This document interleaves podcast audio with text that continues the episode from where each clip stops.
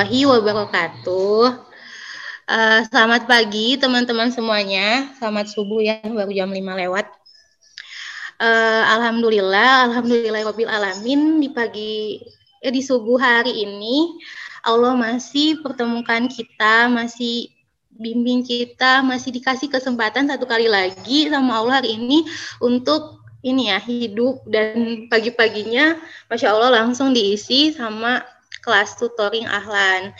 Nah, insya Allah hari ini kita akan uh, ada kelas tutoring. Uh, insya Allah sama aku ya pagi ini di pandunya. Oke, okay. Uh, sebelumnya mungkin ada teman-teman yang belum tahu apa sih kelas tutoring itu. Jadi kalau uh, jadi kelas tutoring itu seperti yang udah Vini sampaikan tadi malam di grup, jadi kelas khusus buat uh, kristalisasi makna ya, berbagi insight seputar kelas wajib yang udah didapetin uh, hari kemarin. Nah, kemarin kita udah ada kelas wajib ya, kelas wajibnya bareng siapa sih kemarin? Ada yang masih ingat? Bareng Ustadz Akmal.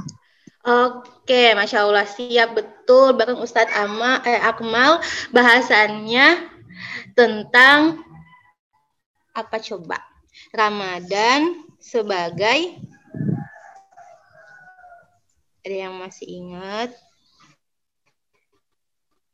Olimpiade Takwa.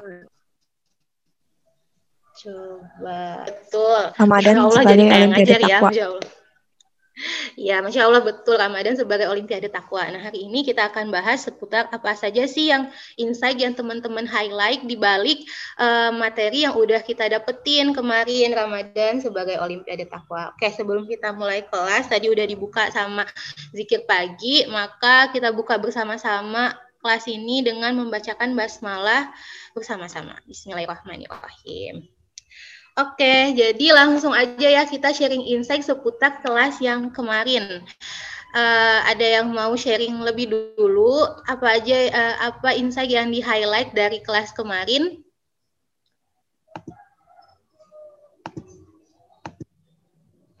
Iya, ada. Oke, ini teh lulu dananya ya. Oke. Oke. Oke, yang pertanyaan Telulu kita hold dulu. Coba kita share insight dulu. Nanti di tengah-tengah mungkin aku tanyain ya ke teman-teman. Oke, teman-teman ada yang mau highlight insight atau aku dulu deh. Kalau kemarin, kemarin notulensinya udah di-share ke grup uh, dan teman-teman teman bisa baca juga ya itu uh, insight-nya ada apa aja yang di highlight sama Teteh Notulensi kemarin. Kalau dari aku kemarin ini sih yang di uh, page 2 di halaman 2 ini Ramadan bukan hanya olimpiade tapi playoff perlu mengeluarkan semua jurus rahasia, semua tenaga jor-joran apalagi di 10 malam terakhir. Terus hmm, ini ya Ramadan maksimalkan ibadah belanja jalan-jalan bisa di bulan ram sebelum Ramadan. Kalau yang aku maknai lagi kemarin itu tuh uh, biasanya kita, uh, Ramadan itu ajang untuk kumpul-kumpul. Jadi semua bukber disatuin di Ramadan. Yang apa uh, bukber terus uh, apalagi ya yang di Ramadan tuh diskon belanja banyak lagi kan yang penawaran penawaran yang bikin kita tuh nggak fokus atau gagal fokus sama Ramadan itu kita mau ngapain sih ngejar apa. Nah kemarin itu aku jadi ingat uh, jadi um, teteh mentor aku uh, beliau tuh kayak sebelum Ramadan beliau bertekad ini Ramadan kali ini nggak nggak akan apa sih nggak akan banyak buat dipakai bukber. Soalnya kalau sebelum-sebelumnya itu tuh kayak kesannya tuh uh, Ramadan dipakai bukber ya ajang ketemu silaturahim. Padahal kan uh, bukber apa ketemu atau silaturahim itu nggak nggak harus di Ramadan ya.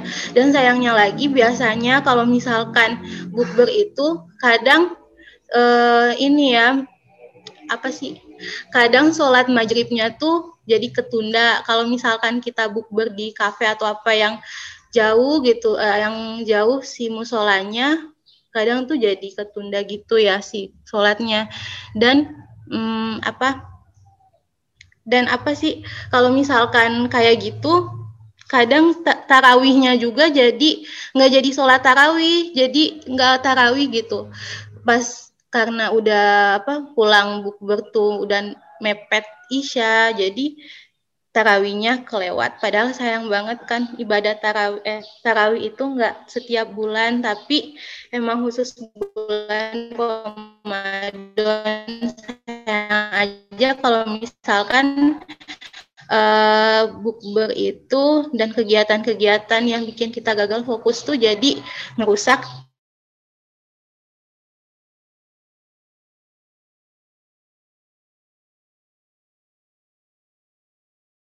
jangan mencederai Ramadan kita hanya dengan diskon belanja yang nggak seberapa. Uh, uh, apa? Ini juga jadi reminder ya harusnya Ramadan itu makin makin mak, makin apa sih? Makin mendekat ke akhir gitu. Harusnya makin jor-joran. Tapi ya kodarullah sekali yang kita hadapi realita di lapangan ya makin makin deket sama sama lebaran tuh makin makin ada kemajuan ya makin semakin maju softnya jadi semoga ini jadi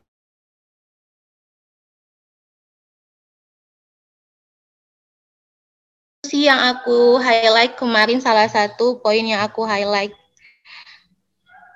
dari uh, insight kemarin.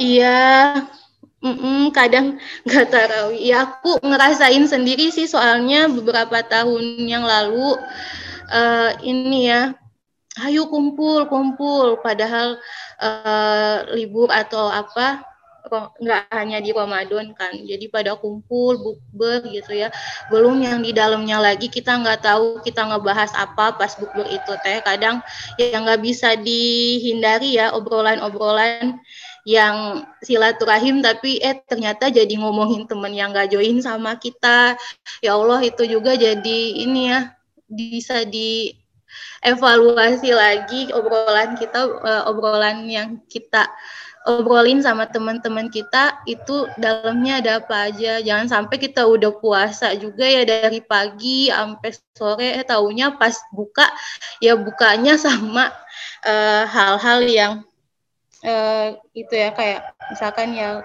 gibah atau apa gitu. Ya sangat disayangkan sih puasanya. Udah mah di pas buk ber buk berte ngomongin orang terus pas itu maghribnya kelewat apa bablas gitu ya. Jadi nggak on time. Mana pas tarawehnya juga pas nyampe rumah udah rokaat keberapa gitu imamnya. Jadi nggak jadi sholat eh, nggak sholat taraweh berjamaah Iya, iya kalau nggak ikut jiwa dikira nggak setia kawan. Iya kalau kalau diem aja kan gimana ya kesannya? Eh kamu padahal baru ketemu kok kamu nggak nggak ngobrol sih sama kita dikiranya kita apa sih sombong gitu pada ya Allah kita teh lagi coba mencoba ya menghindari hal-hal yang membuat bukan hanya sia-sia ya tapi menambah rekening dosa gitu ya gitu. Oke, seperti itu sih. Jadi reminder banget ini tuh. Nah, akhirnya bentar aku coba ini ya. Lanjutin akhirnya teteh mentor aku itu eh karena tekadnya seperti itu, masya Allah sama Allah tuh Ramadan yang uh, teteh mentorku targetin itu ya bener-bener nggak ada bukber karena apa karena ada corona kan jadi nggak bisa ke mana-mana bisanya di rumah aja gitu ya khusus di rumah ya masya Allah jadinya nggak ada acara bukber dan ya itu jadi salah satu uh, ikhtiar buat memaksimalkan Ramadan.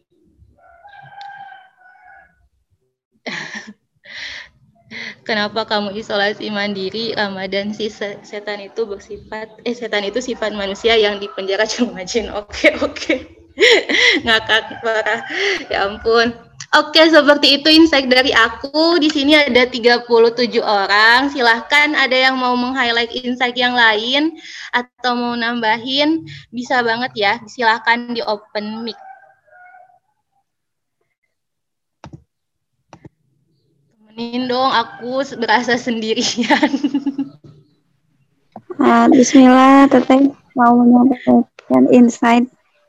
Oke, Teh Dia Fauzia, silakan Teh Dia. Insight apa nih yang Teh Dia highlight? Silakan berbagi. Bismillahirrahmanirrahim. Uh, makasih nih untuk Teh Vini. Uh, saya mau nyampein insight dari materi kemarin. Jadi sebenarnya pas materi itu agak kurang fokus teh waktu itu teh. Jadi aduh tuh para rugu karena sambil terkantuk-kantuk sedang berusaha menahan kantuk di waktu subuh gitu ya. Tapi alhamdulillah Allah kasih tolong buat uh, puter lagi rekamannya bener-bener dari awal Ustadz nyampein kalimat pertama sampai akhir alhamdulillah bisa diulang dan bisa uh, dimaknai kembali gitu. Nah, untuk insight pembahasan dari Ustadz Akmal itu masya Allah banget ya. Mungkin teman-teman di sini juga merasakan hal yang sama banget, banyak banget gitu mindset uh, yang beliau uh, berhasil gitu ya, istilahnya berhasil menyampaikannya kepada kita, termasuk kepada saya juga, terutama uh, di kesimpulan dari beliau yang saya highlight itu yang ini uh, belajar bertakwa itu Allah nggak minta kesempurnaan, tapi kita harus berhati-hati dalam bertindak. Nah ini kayaknya jelek banget gitu ya kalau buat saya. Soalnya uh, terkait takwa itu kadang saya sendiri pun ngerasa apa ya ngerasa kesel gitu. Uh, kalau misalnya nggak bisa sempurna gitu. Lihat orang lain misalnya aduh sebegitu uh, apa ya sebegitu enaknya gitu dalam beribadah, sebegitu rajinnya gitu. Cuman kalau ke diri sendiri ngerasa, aduh aku tuh udah gak ada apa-apanya gitu ya. Meni susah gitu pengen nyampe ke tingkat takwa gitu. Tapi sebenarnya ternyata setelah ikut kajian ini, ternyata takwanya itu justru eh, apa ya mindsetnya kurang benar gitulah karena yang kita tahu kan takwa itu e, melaksanakan perintah Allah, menjauhi larangan Allah gitu. Dan kita fokus saja ke itu. Padahal dasar dari takwa itu ya kata e, Ustadz Akmal juga itu kan kehati-hatian dalam arti e, takut gitulah. Takut justru dari takut itulah gitu kita jadi lebih berhati-hati dalam bertindak gitu. Nggak akan ngejar kesempurnaan, tapi kalau hati-hati insya Allah gitu menuju ke sana gitu. Jadi kalau udah ada rasa takut sama Allah itu kan masya Allah gitu ya pasti secara otomatis pengertian takwa yang pertama menjalankan perintah Allah dan menjauhi larangan Allah itu insya Allah ada terpatri gitu ke dalam diri gitu. Kayak gitu. Jadi takwanya itu harusnya sih udah lebih mendalam gitu kita memaknai nya bukan lagi hanya sebatas pengertian melaksanakan perintah Allah dan menjauhi larangan Allah, tapi sudah deep banget gitu ya, udah dalam banget. Tuh ini bener nih kata Teh Anissa, mindset takwa kitanya yang harus aduh takwa itu sebenarnya tuh takut gitu kepada Allah. Sehingga rasa takut itu yang memunculkan kehati-hatian kita dalam bertindak. Kayak gitu, itu highlight yang pertama dari kalimat tersebut. Terus yang kedua, ini tentang uh, kita harus lebih baik setelah Ramadan gitu. Iya benar, nah kayak tadi takwa. Kadang saya juga suka ngerasa kesel gitu ya kalau abis Ramadan balik lagi gitu ya. Balik lagi kayak dulu gitu istilahnya nggak serajin pas bulan Ramadan. Dan ternyata benar kata Ustadz Akmal dan kita tuh emang nggak bisa gitu. Kalau kita mau segaspol ketika bulan Ramadan dan itu yang selama ini ada di pikiran bahwa setelah Ramadan itu harus gaspol kayak Ramadan dan capek gitu kalau dipikirin gitu ya capek kok nggak bisa-bisa gitu malah nurun-nurun terus gitu tapi setelah dengar dari Ustadz Akmal kayak tercerahkan gitu. Iya ya dah kita teh nggak bisa kalau gaspol terus gitu dah bukan malaikat gitu ya yang ibadahnya. Yang ibadahnya Masya Allah gitu ya memang sudah di, sudah ditugaskan memang untuk beribadah gitu. Tapi jadi punya mindset baru bahwa kita tuh sebenarnya harus lebih baiknya dari diri kita sebelum bulan Rajab gitu. Hari-hari kita yang sebelumnya. Dan ini kayak teringat dalam sebuah kajian itu tentang sholat gitu. Kayak kita memaknai sholat, kalau misalnya kita udah bisa apa ya sudah bisa lebih memaknai bukan hanya sekadar gerakan gitu, tapi memaknai um, bacaannya gitu. Nah, tidak mustahil ketika kita sudah bisa sholat dengan memaknai sebenar-benarnya, maka kita bisa sholat di luar sholat gitu. Dalam arti kehusuan, keintensan kita karena sudah memahami ayat-ayat Allah di dalam sholat, itu bisa kita terapkan juga di luar sholat sehingga sepanjang hari kita sholat gitu dalam arti kita selalu terhubung sama Allah. Nah sama kayak bulan Ramadan ini gitu. Jadi aku memaknai hal yang baru bahwa ketika Ramadan itu yang dibawa keluar Ramadannya itu bukan sekedar amalannya aja gitu ya. Yang gaspol itu kan susah ya gitu kalau gaspol terus, tapi justru kehusuan atau keintens san ada apa ya keromantisan kita selama di bulan Ramadan kefokusan kita kepada Allah itu yang kita bawa di eh, hari-hari setelah bulan Ramadan gitu. Jadi ngerasa masya Allah gitu ya tercerahkan banget sebenarnya jelek banget merinding banget dan emang harus terus dimaknai. Karena sebagaimana kata Ustadz Akmal kita tuh udah saum bertahun-tahun gitu ya. Tapi kok seperti nggak ada perubahan mungkin karena itu kali ya gitu. Karena kita salah memaknainya gitu. Dan alhamdulillah tercerahkan banget dengan uh, ceramahnya uh, Ustadz Akmal gitu ya. Mudah-mudahan bisa diamalin gitulah ke depannya. Itu paling Masya Allah, Masya Allah sekali. Amin, amin ya Allah ya Pak. Iya, ini ada tanggapan dari Teh Anissa kata Tanisa, Masya Allah teh dia bisa sholat di luar sholat, mendapatkan kehusuan dan selalu terhubung kepada Allah. Masya Allah selalu minta pertolongan sama Allah. Uh, ini jadi nyambung juga ya ke apa ke yang salah satu insight-nya dari Ustadz Akmal tuh yang tentang uh, pas sama bos kalau gajinya nggak pas kan bisa nego. Kalau pas ibadah uh, kalau pas ibadah nggak optimal pernah nggak nego sama Allah agar dimampukan untuk optimal?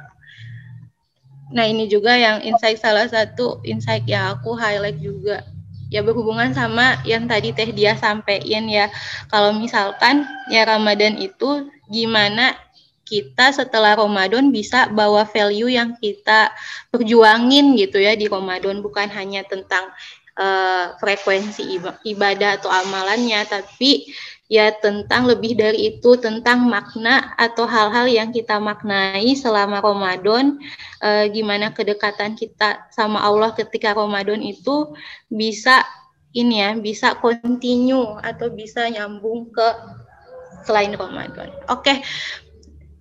Ya amin, amin ya Allah ya Rob. Semoga Allah kasih kita pertolongan dan kita senantiasa meminta pertolongan ke Allah biar ditolong ya, biar ditolong buat uh, mengamalkan apa yang udah kita pelajari.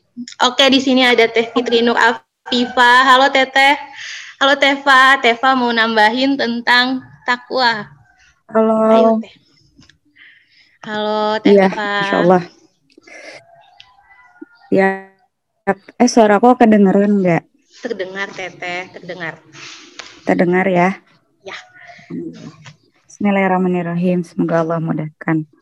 Iya, tadi Masya Allah banget ya uh, bahasan kita kemarin tentang takwa.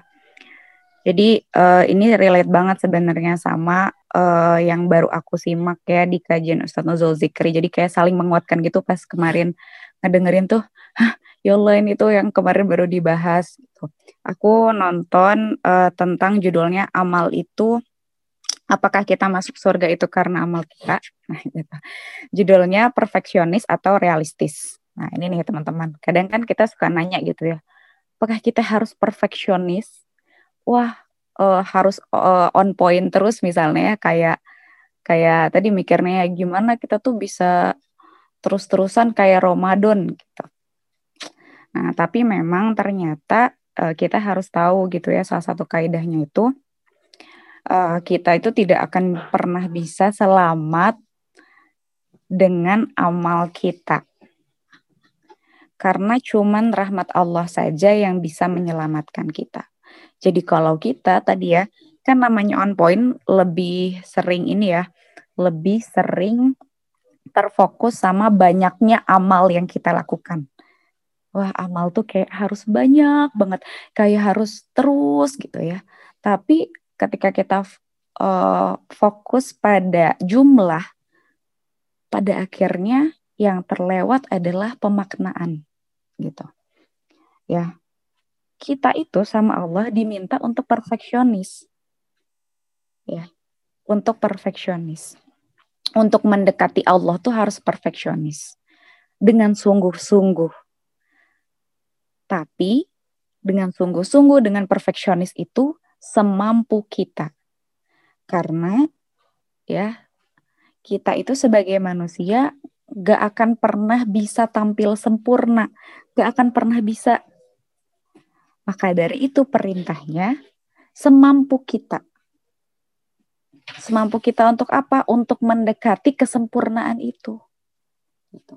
Jadi untuk istiqomah ya dalam ketakwaan itu sesuai dengan kemampuan kita, bukan kemauan kita.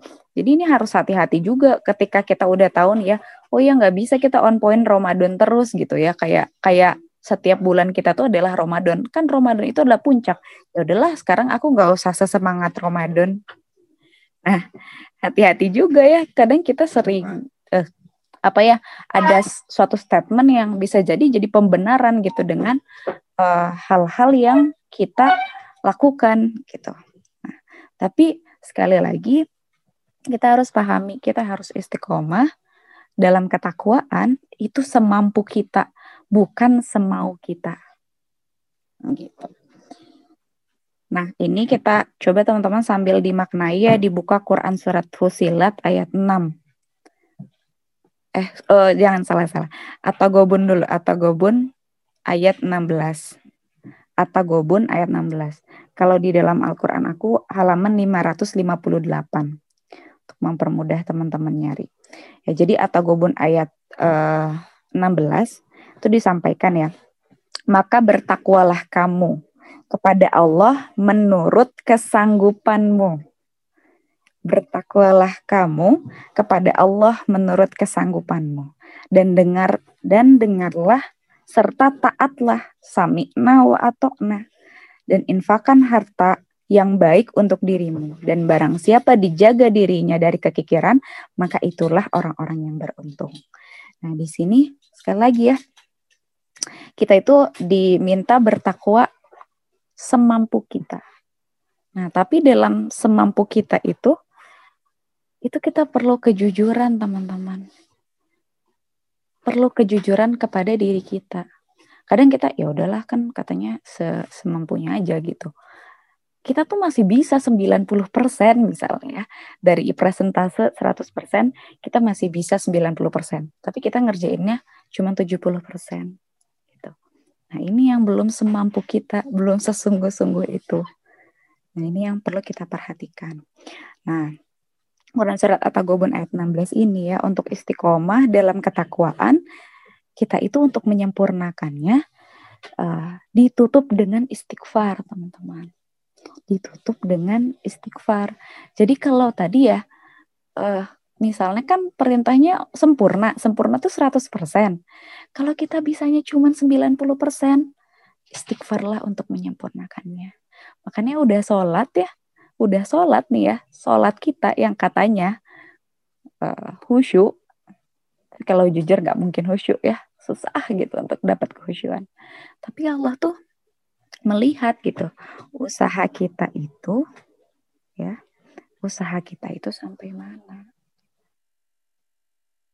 Kita udah niati dari awal ya Allah berikanlah aku kehusuan sebelum salat ini ya Allah jauhkan aku dari godaan setan gitu. Misalnya kan minta dulu ya sebelum sholat. Ya Allah tolong ya Allah gitu. Terus kita sudah ber berusaha fokus memaknai apa yang kita baca gitu ya.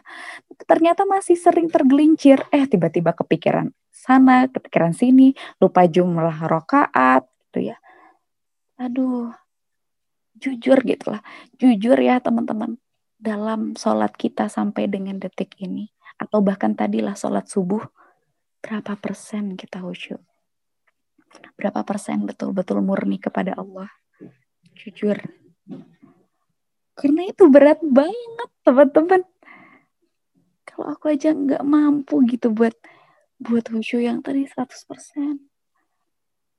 Yang benar-benar dari rakaat pertama, iya ingat Allah gitu ya. Pas rakaat kedua udah mulai, aduh goyah gitu. Mulai kepikiran yang lain. Ya, makanya ketika kita udah ber-effort banget gitu ya, kita itu diminta beristighfar untuk menyempurnakannya. Ini mari kita sama-sama lihat di Quran surat Fusilat ayat 6. Silakan teman-teman. Fusilat ayat 6. Kalau di aku halaman 478. Surat ke-41 ya Fusilat tuh. Ayat 6. Mari kita maknai. Katakanlah Muhammad, aku ini hanyalah seorang manusia seperti kamu yang diwahyukan kepadaku bahwa Tuhan kamu adalah Tuhan yang Maha Esa. Karena itu, nah ini yang perlu kita highlight. Karena itu tetaplah kamu beribadah kepadanya. Nah, tetaplah kamu beribadah kepadanya tuh maksudnya istiqomah ya teman-teman. Jadi kita kan perintah terberat tuh istiqomah. Nah ini yang yang perlu kita maknai. Tetaplah kamu beribadah kepadanya dan mohonlah ampunan kepadanya. Nah, jadi perintah istiqomah itu ya bertakwa bertakwa yang istiqomah gitu. Gimana istiqomah dalam ketaatan dalam ketakwaan itu ternyata disandingkan dengan istighfar. Mohonlah ampunan. Karena apa karena kita nggak akan pernah bisa sempurna dalam suatu amal. Dan amal-amal itu tidak akan bisa menyelamatkan kita gitu. Nggak akan bisa jadi apa ya tiket yang sepadan untuk surga. Gak akan. Ya. Nah makanya uh, dalam beramal itu diperlukan kejujuran gitu kepada Allah kita lakukan semampunya kita bukan semaunya karena amal itu sebab bukan pengganti yang setara sebab aja. Sebab untuk apa? Gitu ya. Uh, sebab kita dapat rahmatnya Allah. Sehingga Allah nantinya hadiahkan surga. Gitu. Karena kalau misalnya kita berpikir dengan amal-amal kita bakal masuk surga, ya Allah nggak sepadan banget. Tadi sholat subuh yang kayak tadi, mau di mau di apa ya mau di sampaikan kepada Allah, ya Allah, ini aku udah sholat subuh nih gitu. Apa yang masuk surga? Bisa gitu kayak gitu. Karena amal kita itu nggak akan bisa pernah membeli surga karena surga itu begitu mewah. Mewah banget, teman-teman. Mewah. Gitu. Ya Allah. Jadi ya Allah memang perintah terberat itu istiqomah dan istiqomah dalam uh, tadi ya hubungannya ketakwaan itu disandingkan dengan istighfar agar bisa menyempurnakannya. Gak bisa nih susah banget ya menuju 100%. Bisanya berapa persen? 90% lakukan. Gak bisa ternyata bisanya cuma 80%. Fasilitas kita nggak memadai dan yang lain-lain. Lakukan. Sempurnakan dengan istighfar tapi kita nggak bisa lagi cuma 70%. Lakukanlah. Gak bisa cuma 60. Lakukanlah. Sempurnakan dengan istighfar. Cuma 5% nih bisanya. Lakukanlah. Sempurnakanlah dengan istighfar. Memohon ampun kepada Allah. Kayak gitu.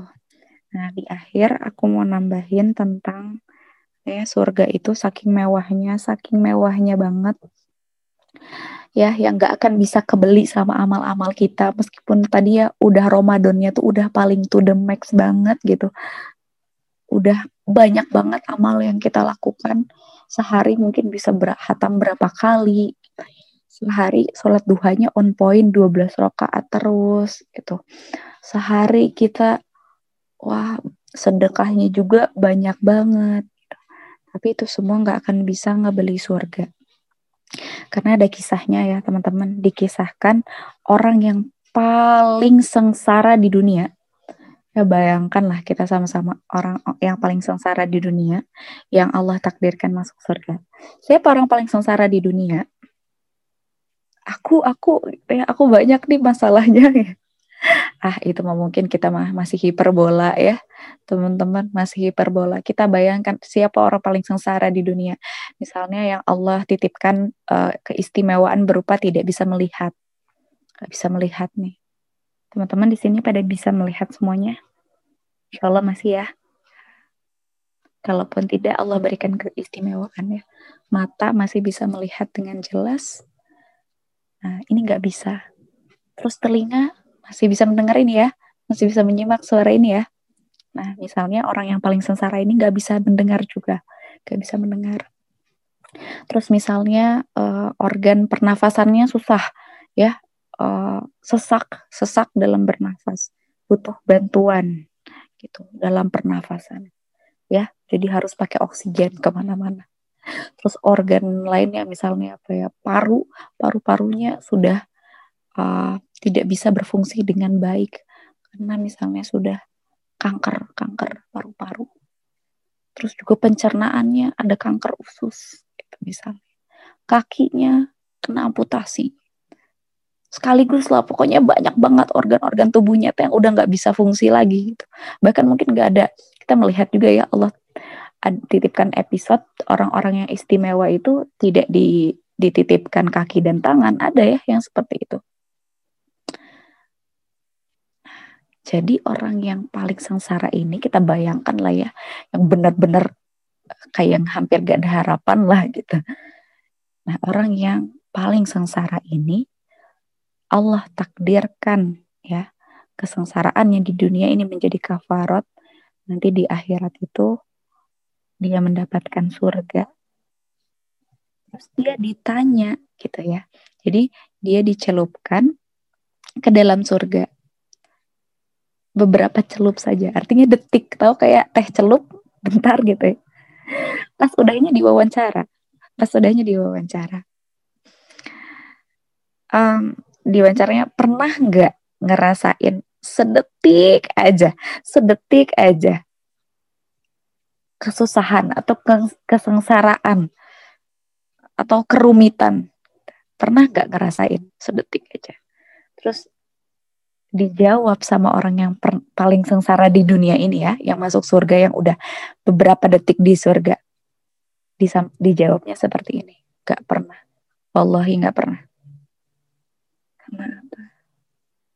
Saking mewahnya surga, semua penderitaan yang pernah terasa itu semuanya hilang.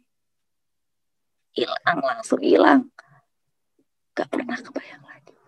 Jadi kalau sekarang kita lagi ngerasain pahit-pahitnya banget, susah-susahnya banget di dunia.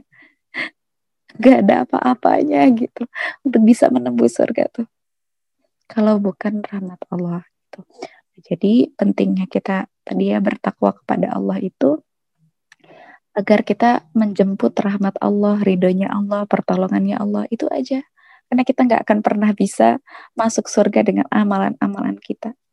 Nggak bisa sama sekali. Jadi ya, kita sama-sama maksimalkan dalam istiqomah. Gitu. Betul loh ada uh, bukan iya benar. Pezina pezina saja. Ternyata ya yang kita mungkin menghinakan dia. Tapi ternyata bisa masuk surga karena ngasih minum seekor anjing yang kehausan. Benar. Kayak dia. Jadi kalau kita ya bayangin effortnya kisahnya yang itu pezina ini ya teman-teman kalau kita dalami itu juga dibahas sama Ustaz Nuzul. Um, bagaimana seorang perempuan harus masuk sumur teman-teman? Effort banget masuk sumur itu. Tapi semam dia lakukan semampunya dia. Ngelihat anjing anjing loh. Binatang najis padahal gitu. Tapi kan itu juga ciptaan Allah. Effort banget masuk sumur perempuan lagi ya. Untuk ngambil air untuk dikasih minum kepada anjing. Tapi Allah tahu hatinya. Allah tahu. Gitu. Tapi apakah ini bisa jadi pembarangan juga? Nah hati-hati. Soalnya ya udahlah kita berzina aja. Udah gitu ngasih minum anjing. Ya nggak kayak gitu gitu ya. Ya kan lakukan semampu kita. Kita bisa mampu jauh lebih baik lagi. Kisah-kisah itu ada untuk apa? Untuk biar kita tuh tidak berputus asa dari rahmat Allah gitu. Bahwa ya Allah mah kayak di Quran surat Az-Zumar ya ayat 53 kalau nggak salah. Ya jangan pernah berputus asa dari rahmat Allah. Gitu. wahai hamba-hambaku yang melampaui batas gitu kan disebutnya. Ya. Ya jangan pernah berputus asa dari rahmat Allah.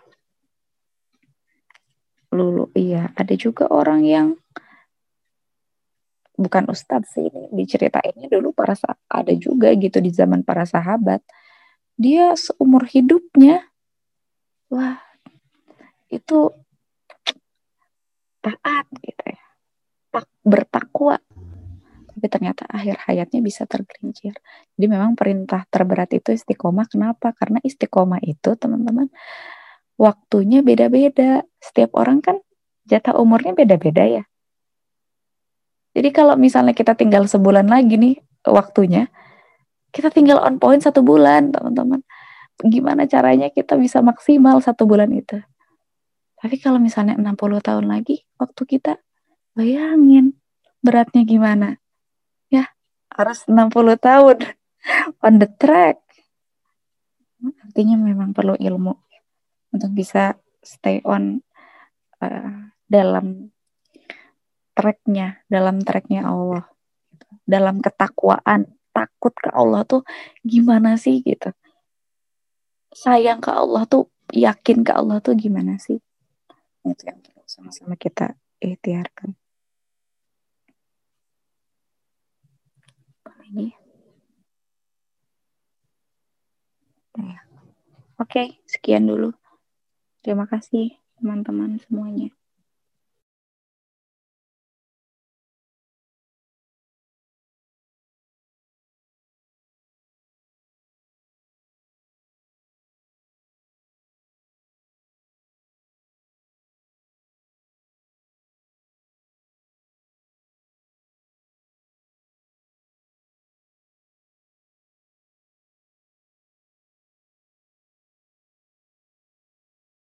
Kasih banyak Teva untuk insight-nya terutama yang insight yang Teteh udah jelasin tadi ya Allah semoga Allah berikan kita kemampuan dan senantiasa bisa apa ya meminta pertolongan rahmat sama ridhonya Allah terima kasih banyak Teva untuk insight-nya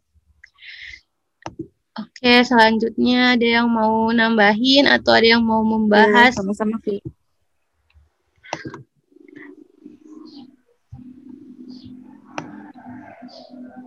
Iya, atau menguat, eh, menambahkan insight yang didapatkan dari kelas kemarin.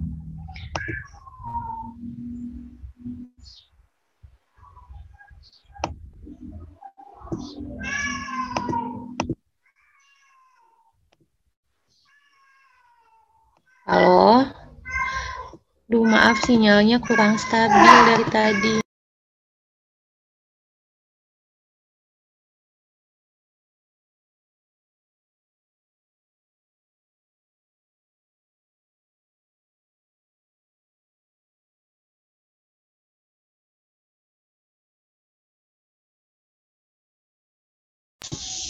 Iya,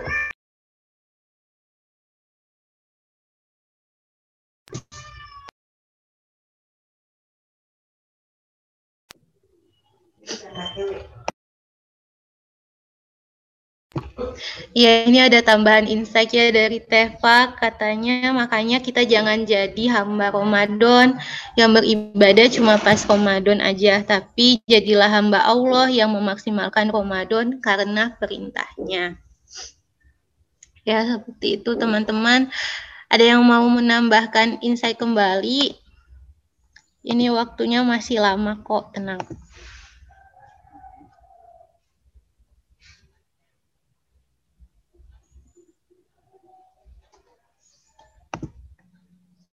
Ya amin, bismillah dulu.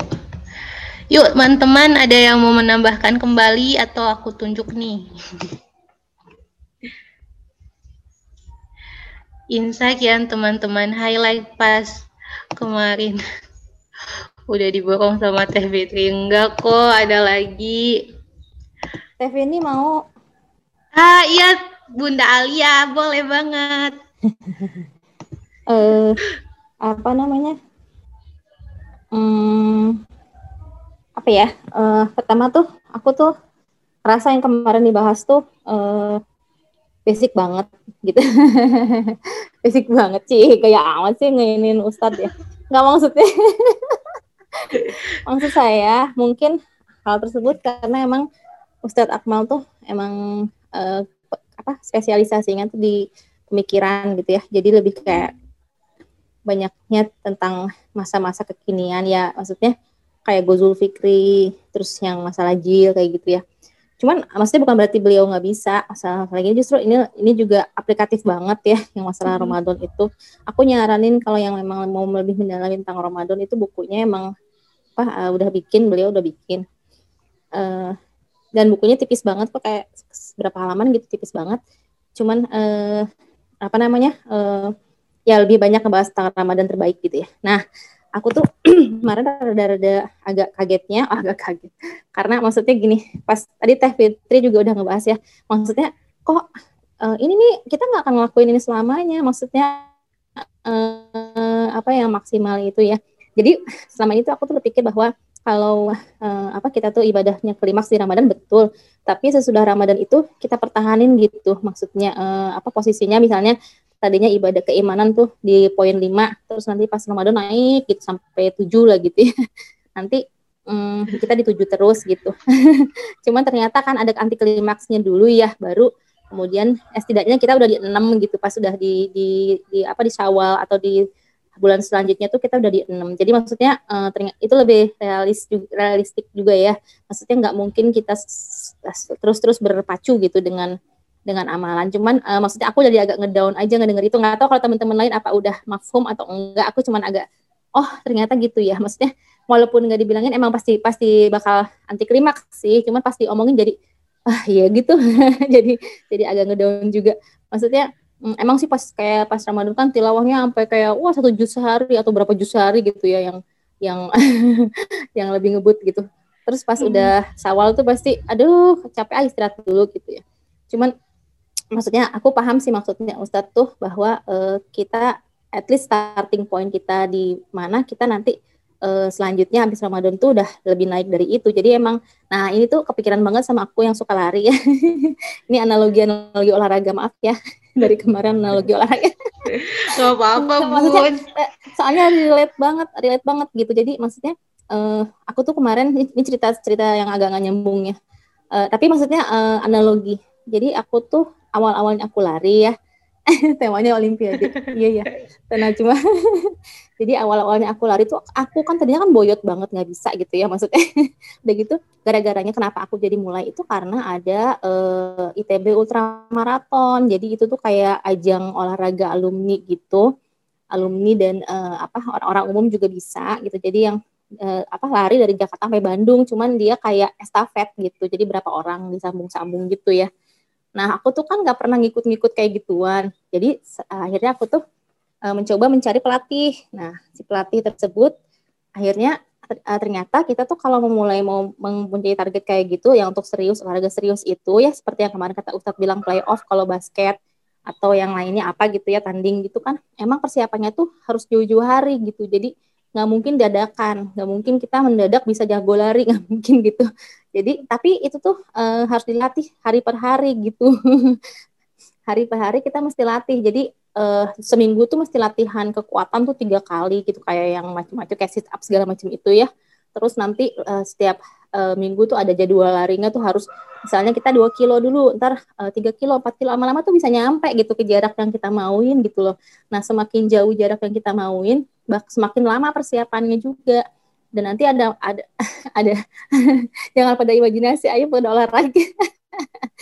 Nah jadi uh, itu relate banget gitu ya kalau di jadi kadang kalau aku lagi lari terus kan kalau lari tuh uh, pikiran tuh agak melayang-layang. Maksudnya jadi mikir segala macam ya kecuali setelah ikut ahlan jadinya dengerin ahlan insight sih.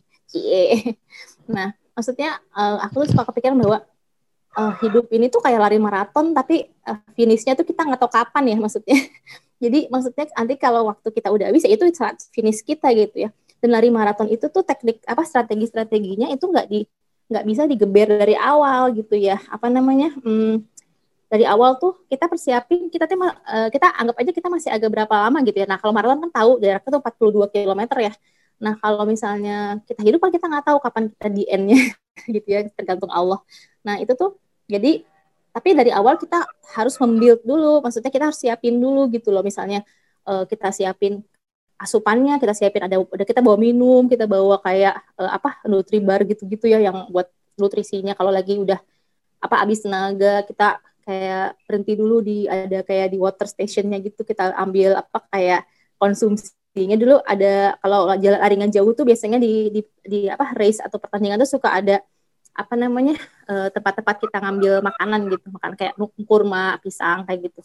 Nah itu, itu tuh kayak kita ngecharge lagi. Mungkin kayak kita cara eh, apa itu tuh ibaratnya tuh kayak kita ketemuan gini kajian terus kayak uh, apa nemuin lagi apa sesuatu yang bikin kita semangat lagi gitu ya. Misalnya uh, ada juga yang sebutnya tuh pacer tuh kayak orang-orang yang lari juga bareng kita. Cuman mereka tuh uh, emang udah jago dan mereka tuh ngemandu kita gitu. Ngemandu kita ayo ayo dan nyemangatin kita. Itu sebentar lagi udah udah 10 kilo misalnya gitu. Itu tuh mungkin kayak orang-orang yang sekitar kita yang selalu ngingetin kita ya bahwa eh kamu tuh salah maksudnya kamu tuh semangat dong gitu. Yuk semangat yuk yuk bisa yuk gitu. Jadi aku tuh ngerasa relate banget gitu olahraga hari ini sama kehidupan gitu. Jadi apa dapat nilai plus gitu ya bukan sekedar cuma pengen sehat ya pengen sehat insya Allah pengen gitu ya. Tapi dari situ tuh kayak belajar sabar juga. Kan misalnya gini aku target mau lari 10 kilo tapi pas itu e, ngerasanya aduh kok nggak nyampe nyampe udah capek banget gitu ya. Kan sering banget ya dalam kehidupan iya nggak sih? Kayak mau misalnya aku tuh pengen target ini gitu pengen apa gitu ya pengen ibadahnya kayak gini gitu. Tapi nggak nyampe nyampe ya udah sabarin aja jalanin aja gitu ya. Kayak tadi Teh Fitri juga nge-highlight apa uh, kita beribadah uh, bertakwa sesuai dengan kemampuan kita ya uh, jangan pengen nge nah ini juga satu satu poin yang aku ambil dari kemarin Ustadz Akmal. Kebandingin tuh diri dengan diri sendiri. Jangan sama diri orang lain. Emang oke okay, kita bisa bisa mencontoh ya. Misalnya kita mencontoh siapa sahabat kayak siapa gitu ya. Cuman maksudnya uh, benchmark kita tuh diri kita. Jadi misalnya diri kita nih yang sekarang harus lebih baik dari kemarin dan yang besok harus lebih baik lagi dari yang hari ini gitu. Dan itu tuh di, di olahraga juga relate. Jadi misalnya hari ini aku lari 10 kilometernya 70 menit gitu ya. Nah nanti di bulan, bulan depan tuh aku pengen bisa 60 menit misalnya atau atau 67 68 menit deh gitu. Jadi kan udah meningkat ya, udah lebih cepat. Nah, jadi uh, apa? Kita tuh harus ya teh bener-bener semampu kita bukan semaunya gitu ya. Jadi uh, bu bukan berarti kita tuh karena kemampuan kita ah, udahlah aku mah emang nge-level lah mau dibandingin kok sama sahabat, dibandingin kok sama ulama gitu. Jadi jangan juga nge apa nge, nge underestimate diri sendiri, merendahkan diri sendiri juga sih nyemangatin aja terus. Cuman kita bandinginnya sama diri kemarin misalnya hari ini eh nah ini ya contoh-contoh nyatanya ya. Aku di ahlan batch satu tuh asli ya kalau ngikut kelas wajib tuh pasti telat. Karena apa? Karena susah bangun aslinya. Jadi bangun tuh kan mesti salat subuh dulu ya dan dizikir pagi gitu. Jadi pasti tuh kalau join ah, yang wajib tuh telat-telat melulu gitu. Yang mulai dari bang Aat segala macam pasti telat. Tapi karena pengen join akhirnya kan joinnya Nah setelah semenjak aku mengikuti kelas kosong itu jadinya nggak tahu kenapa dapat hidayahnya kali ya dapat ditunjukin ya Allah kok manfaat banget sih gitu. Jadi ada motivasi tiap hari buat bangun lebih pagi lagi gitu. Malah malah mungkin untuk lebih pagi lagi biar bisa tahajud sekalian ya gitu kan ya. Jangan pas subuh gitu bangunnya. Jadi masya Allah banget uh, itu tuh kayak apa improvement yang harus kita terus terus kita apa sih kita kita tingkatin aja. Aku rasanya sih bukan Ramadan doang ya tapi Ramadan tuh emang bener-bener yang di mana ada keistimewaan keistimewaan yang kayak kalau saya saya bilang ke anak saya sih gini uh, kan misalnya gini bu nggak usah sholat duha lah kan duha kan sunnah nih persis banget sama kita ya yang kemarin dibahas. Aku sholatnya yang wajib aja gitu kamu mau bonus enggak? Kamu kamu tuh kepengennya yang cuma dikasih yang uh, sama Allah gini aja. Kalau kamu nggak mau bonus ya silakan nggak usah sholat duha. Nah aku bilanginnya gitu ya. Jadi maksudnya uh, ini tuh bonus dari Allah gitu ya kayak Ramadan segala macam dilipat gandakan segala macam. Jadi pasti uh, itu tuh anggap aja kayak garis finish kita yang yang setiap tahun gitu ya. Walaupun di, di dalam nyatanya kita masih berlari maraton untuk akhir hidup kita ya yang semoga ya akhirnya gitu kita tuh happy gitu. Di, karena finish finish lari itu macam-macam ada yang finishnya cedera ada yang finishnya capek banget tapi udah gitu ya udah namanya udah finish gitu ya. Ada yang finishnya masih seger dan dan dan emang karena dia mempersiapkan dari awal dia pelatihannya udah enam bulan sebelumnya gitu. Nah, makanya jadi ya Allah apa eh, kadang aku, aku tuh lakuin sesuatu suka mikir oh gini ternyata ya apa sih analogi analogi gitu jadinya itu aja teh ini punten panjang teman-teman maaf ya. Nggak apa-apa ya Allah. Terima kasih banyak Bunda Alia. Masya Allah. Banyak insight-nya ya terutama tentang garis finish kita garis finish tahunan ya targetin garis finish tahunannya Ramadan. Tapi ya garis finish hakiki itu ya pas aja ya. Masya Allah kita terus bermaraton. Makasih banyak Teh Alia, terima kasih banyak untuk insight-nya, Masya Allah. Dapat insight baru juga. Iya. Oke. Aku mau nambahin dong. Oh, boleh banget Teh Lulu. Sebelum ditanya, kasihan kayaknya bingung deh. iya nih siapa? Ya, ayo Teh Lulu. Sebenarnya aku uh, nge-highlight yang reaktif ya sebenarnya uh, kalau dalam masalah ibadah itu reaktif. Aku ngerasain sih kemarin pas dibilangin kayak gitu ya. Uh, aku ini nggak mau kalah sama bunda biar sama-sama menganalogikan. Mari kita menjelaskan dunia fotografi saat ini ya, jangan lagi-lagi. Uh, kalau di fotografi itu, uh, aku nemuin banyak hal sih. Jadi uh, analogi tahu bulat lagi bentang-bentang tadi di chat ya tahu bulat. uh, jadi kalau di fotografi itu ya, kalau misalnya kita sebagai jurnalis itu kita bakalan reaktif banget gitu. Kadang emang nggak tahu apa-apa. Kalau emang udah ditugasin ke lapangan, ya udah gas aja gitu. Kadang ya riset di perjalanan gitu selama di Gojek atau di apa misalnya kayak gitu. Terus di ini juga apa itu dari sisi reaktifnya. Terus dari di masalah per, permaknaan, uh, aku dulu sering banget menyendiri gitu ya, kayak menikmati suasana alam. Bayangin kalau misalnya kita di dalam hutan, itu cuman apa ya niatnya mau moto tuh kayak malah mendengarkan suara semilir angin gitu. Daun-daun bergesekan yang kayak gitu dengar-dengar suara burung gitu ya setiap kita mau menunaikan sesuatu tuh sebenarnya apa ya?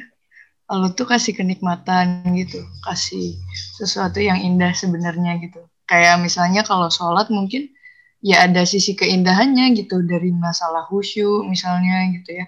Kita bisa curhat kita bisa apa gitu.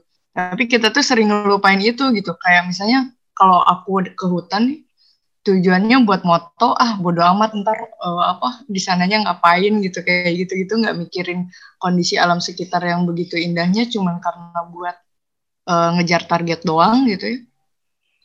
Itu si gesekan daun yang enak didengar gitu kayak uh, suara-suara burung kayak gitu nggak bisa dinikmatin gitu kayak kita cuman ngelewatin itu aja kayak gitu. Jadi ya cuma lewat doang gitu sama mungkin gitu kayak kalau misalnya kita sholat gitu ya dari dari dari al-fatihahnya dari ayat-ayat yang sebenarnya menurutku bambang banget sih itu pamungkas ya al-fatihah tuh. Jadi kenapa ketawa tapi ini? Benar itu tuh uh, apa al-fatihah tuh pamungkas makanya kan menjadi kewajiban dalam sebuah sholat gitu Nah itu yang apa ya sering kali dilupain sih untuk memaknai kayak gitu. Jadi kita harus bersifat reaktif seperti jurnalis, kita harus bisa memaknai seperti fotografer di Nat Geo Wild kali ya. Fotografer alam bebas. Insya Allah ini ya teh jadi balik lagi ke pemaknaan memaknai. Gimana kita bisa memaknai lingkungan yang kita ada saat itu ya. Jadinya mindfulness gitu ya jatuhnya. Biar bisa merasakan. Iya, jadi kalau misalnya mau sholat tuh kita rasain ruangannya gitu. Kita rasain sejadahnya empuk gitu, kehangatan kena kayak gitu loh. Jadi itu tuh bisa membantu mindfulness. Kalau kalau bisa tuh kayak misalnya ngebantu yang apa ya, ngebantu untuk khusus tuh biasanya harus jauh dari suara-suara gitu. Mungkin bisa matiin dulu apa TV gitu suruh orang rumah agak sedikit berhenti untuk gak nggak berisik misalnya kayak gitu. Nah kondisi-kondisi kayak gitu tuh sebenarnya kita bisa negokan gitu nggak cuman apa ya nggak cuman ke Allah doang kita pengen bilang pengen husut tapi kita juga harus berikhtiar di kehidupan yang emang kita jalaninya juga gitu. Nggak mungkin dong kita maksudnya nggak ikut usaha juga gitu. Kayak gitu sih. Masya Allah, Masya Allah. Bener sih, apalagi yang tadi kata Teh Lulu, kalau misalkan ngejar target, ya maksudnya dalam kasus yang itu, jadi nggak bisa ngerasain gitu ya, makna di balik itu. Nggak bisa dengerin, apa ya, kesenangan yang ya ketika ada di saat itu gitu. Kayak tadi suara daun, terus sambil angin itu tuh kan bikin tenang ya kadang-kadang Insya Allah sih mindfulness oke seperti itu teman-teman. Terima kasih banyak Teh Lulu atas insight-nya. Oke. Lanjut lagi ada yang mau menambahkan? Ini maaf ya kalau ada suara-suara yang tidak enak didengar. Ya ampun betul. Iya betul tulisannya betul betul ya aku tunjuk ya ini. Ada yang mau ini enggak mau nambahin? Ya ampun. Teh boleh. Oke teh Tifa boleh banget teh. Ya. Tapi aku Silahkan, enggak teh Tifa. enggak panjang lebar. Aku singkat aja. Iya nggak uh, apa-apa. itu kayaknya hampir semuanya udah dibahas sih yang aku highlight ya sama tadi Teh Fitri Bunda Alia sama Lulu juga. Aku mau nambahin sedikit. Kemarin Ustadz kan juga bahas ya tentang sebenarnya Ramadan itu kalau orang-orang pada bilang kemenangan tuh kemenangan apa sih gitu. Terus kan Ustadz bilang kalau misalnya Ramadan itu sebenarnya ngelawan uh, diri kita sendiri, melawan hawa nafsu kita sendiri gitu ya. Kemarin Ustadz kan bilang gitu. Terus uh, aku aku tuh ingat pernah pernah dengar satu kajian yang bahas tentang ada hadis tentang nafsu ini terus aku cari-cari nih kayaknya ini hadisnya sih jadi ada satu hadis dari Rasulullah yang seperti ini bunyinya. Kalau Ramad eh kalian telah pulang dari sebuah pertempuran kecil menuju pertempuran yang besar. Lantas seorang sahabat bertanya, "Apakah pertempuran akbar yang lebih besar itu wahai Rasulullah?" Kemudian Rasulullah menjawab, yaitu jihad memerangi hawa nafsu. Nah, di sini tuh hawa nafsu yang uh, dimaksudkan kalau dari aku lupa ya mohon maaf Ustadz. Siapa? Aku lupa banget. Kayaknya Ustadz tadi Dayat kalau nggak salah ya. Itu uh, menjelaskan nah kalau hawa nafsu yang dimaksud di hadis ini adalah hawa nafsu uh, diri kita sendiri. Nah ini kan relate ya sama kemarin yang Ustadz sampaikan gitu. Kalau Ramadan itu tuh kita tuh sebenarnya memerangi uh, diri kita sendiri. Dan aku sendiri itu ngerasain kalau Ramadan tuh ya Allah nafsunya luar biasa ya. Maksudnya uh, mungkin kalau godaan kayak nafsu pengen makan, pengen minum gitu ya. Kita kan udah lama ya puasa udah dari kecil gitu. Mungkin kalau itu tuh kita masih bisa kontrol gitu. Tapi kalau aku pribadi tuh nafsu di sini tuh lebih ke yang misalnya nih lagi sholat apa ya misalnya lagi sholat duha gitu nafsunya tuh pengennya udahlah dua rakaat aja gitu aku capek aku mau istirahat kayak gitu terus misalnya uh, apa ya oh misalnya lagi ini teraweh gitu biasanya kan kadang kalau sholat jamaah di masjid gitu orang habis selesai teraweh witirnya pada pulang gitu ya. Mikirnya ah, ntar malam aja deh sekalian habis tahajud gitu. Padahal tahajud gak bangun. Nah kayak gitu gitu loh pikiran-pikiran yang nafsu-nafsu lebih ke yang ah udahlah ntar aja gitu. Ah udah deh segini aja udah cukup gitu. Padahal sebenarnya kayak kayak kata Teh Fitri tadi gitu kita sebenarnya bisa uh, memaksimalkan lebih dari itu gitu. Tapi ya itulah bisikan-bisikan dari nafsu kita sendiri itu yang aku pribadi sering banget ngerasain kayak aduh susah banget ya buat ayo tuh kamu tuh masih bisa lagi gitu. Tapi kadang udah termakan nafsu sendiri ya udahlah gitu udah cukup gitu. Aku refleksi diri sendiri sih gitu. Dan apalagi kalau ini buat teman-teman yang perempuan ya, kita kan di masa bulan Ramadan tuh pasti ada masa istirahatnya kita haid gitu ya. Nanti penyesalnya tuh, apalagi aku pernah tuh beberapa kali tahun kemarin sama dua tahun lalu, haidnya tuh pas 10 hari terakhir itu, Masya Allah. Baru menyesalnya pas itu. Kena, nah kan kamu ngerasain sendiri gitu. Sekarang emang 20 hari kamu udah maksimal gitu. Aku kadang menyesalnya kayak gitu. 10 hari kena halangan, ya udah nggak bisa ngapain gitu. Nah, ini juga yang uh, apa ya refleksi pelajaran sih yang bisa aku ambil dari Ramadan tahun lalu karena aku tuh kadang masih termakan nafsu apalagi kalau kerja ya masya Allah gitu. Kayaknya kalau sampai rumah tuh udah capek gitu bawaannya capek pikiran capek badan capek hati gitu ya. Rasanya tuh udah gak pengen apa-ngapain gitu buat terawih aja tuh kayak berat buat uh, nafsu-nafsu yang pengennya istirahat aja gitu tuh aku tuh masih sering ngerasain gitu. Kalau nggak dipaksa tuh kayak nggak bisa tapi takutnya kan uh, apa ya kita nggak ikhlas ya jadinya kalau misalnya kita nggak membangun apa nggak ngelawan nafsu itu buat ya ini aku melakukan ini karena Allah gitu. Kadang aku juga ngerasain kayak gitu. Ini juga yang jadi motivasi aku sekarang buat kalau misalnya di awal-awal Ramadan tuh biasanya uh, berusaha buat semaksimal mungkin gimana caranya. Karena kan kita dapat halangan tuh. Nah kalau ini bener nih kata Ustadz Hidayat waktu itu gimana sih kalau perempuan lagi halangan itu? Dan beliau menyampaikan kalau misalkan lagi halangan buat perempuan itu insya Allah pahalanya itu akan terus mengalir dari ibadah-ibadah yang biasanya dia lakukan. Gitu kan ya Tevin Nah, itu jadi motivasi juga buat aku. Nah, ini nih kalau misalnya aku nanti di akhir Ramadan aku kenal lagi, paling enggak uh, semoga gitu ya aku ngelakuinnya dengan ikhlas karena Allah. Semoga ibadah-ibadah aku ini pahalanya tetap bisa ngalir pas aku halangan ini gitu. Jadi aku berusaha buat memperbaiki itu dan ya itulah meskipun aku belum jujur aja ya aku belum bisa maksimal gitu. Apalagi ya Allah godaan masalah pengen istirahat itu ya luar biasa lah kalau buat buat aku yang uh, mungkin baru waktu itu awal-awal baru kerja ya baru setahun dua tahun kerja lah. Itu godaan banget lah istirahat itu buat aku gitu teman-teman. Jadi kemarin salah satu yang aku highlight masalah itu Ramadan itu melawan hawa nafsu diri sendiri. Seperti itu teh ini aku menambahin itu aja Masya Allah, siap Teh Tifa, banyak banget. Iya sih, melawan hawa nafsu tuh emang berasa banget ya susahnya dan bukan susahnya menantangnya. Dan lagi-lagi kita diminta buat ya udah lakuin aja dulu gitu, jujur sama diri kita sendiri. Siap, mantap. Terima kasih banyak, Teh Tifa. Oke, ada Teh Anggia, Tramanda. Teteh mau nggak nambahin insight?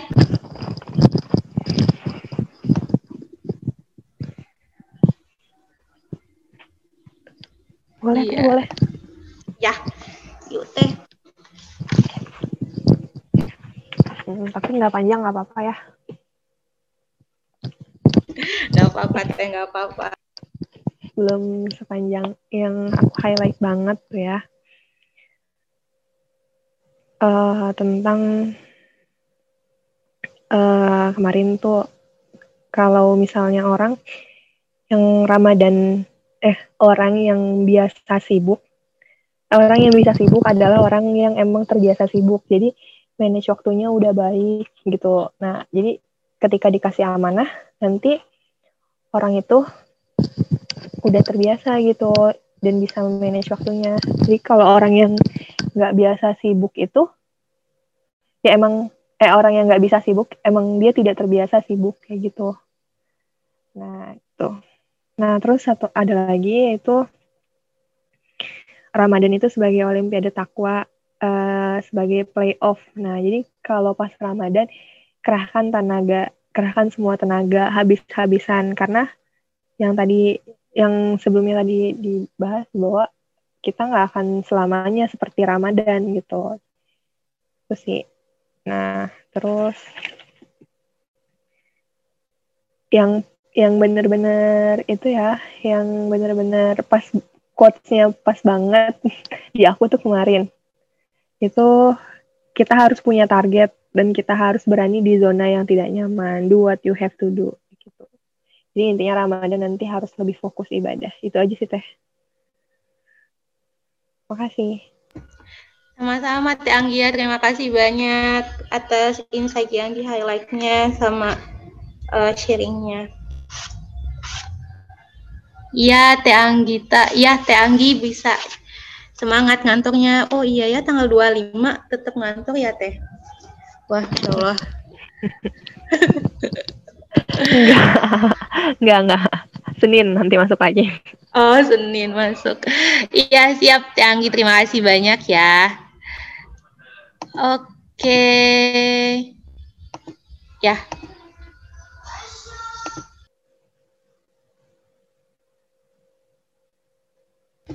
Iya, oke. Okay. Terima kasih banyak Teh Anggi atas insight-nya. Oke. Okay. Ya, memanggil teman-teman yang lain buat sharing. Nggak apa-apa, nggak harus panjang-panjang tuh gimana, gimana, gimana. Se senangkepnya teman-teman sama poin yang teman-teman highlight. Ya, aku bacain dulu ya komen-komen. Iya, soang. Iya, iya, Teh Din. Oke, Teh Zakia. Boleh banget. Silahkan, Teteh, buat sharing insight-nya. Ya, Assalamualaikum, teman-teman. Izin sharing ya. Waalaikumsalam. Boleh sekali. Kan kemarin tuh eh, ada agak tahu pertanyaan, gak tahu emang usahanya nyampe ini. Aku juga nggak terlalu fokus kemarin. Sedih banget ya ngelewatin momen-momen yang luar biasa padahal kalau misalnya difokusin gitu.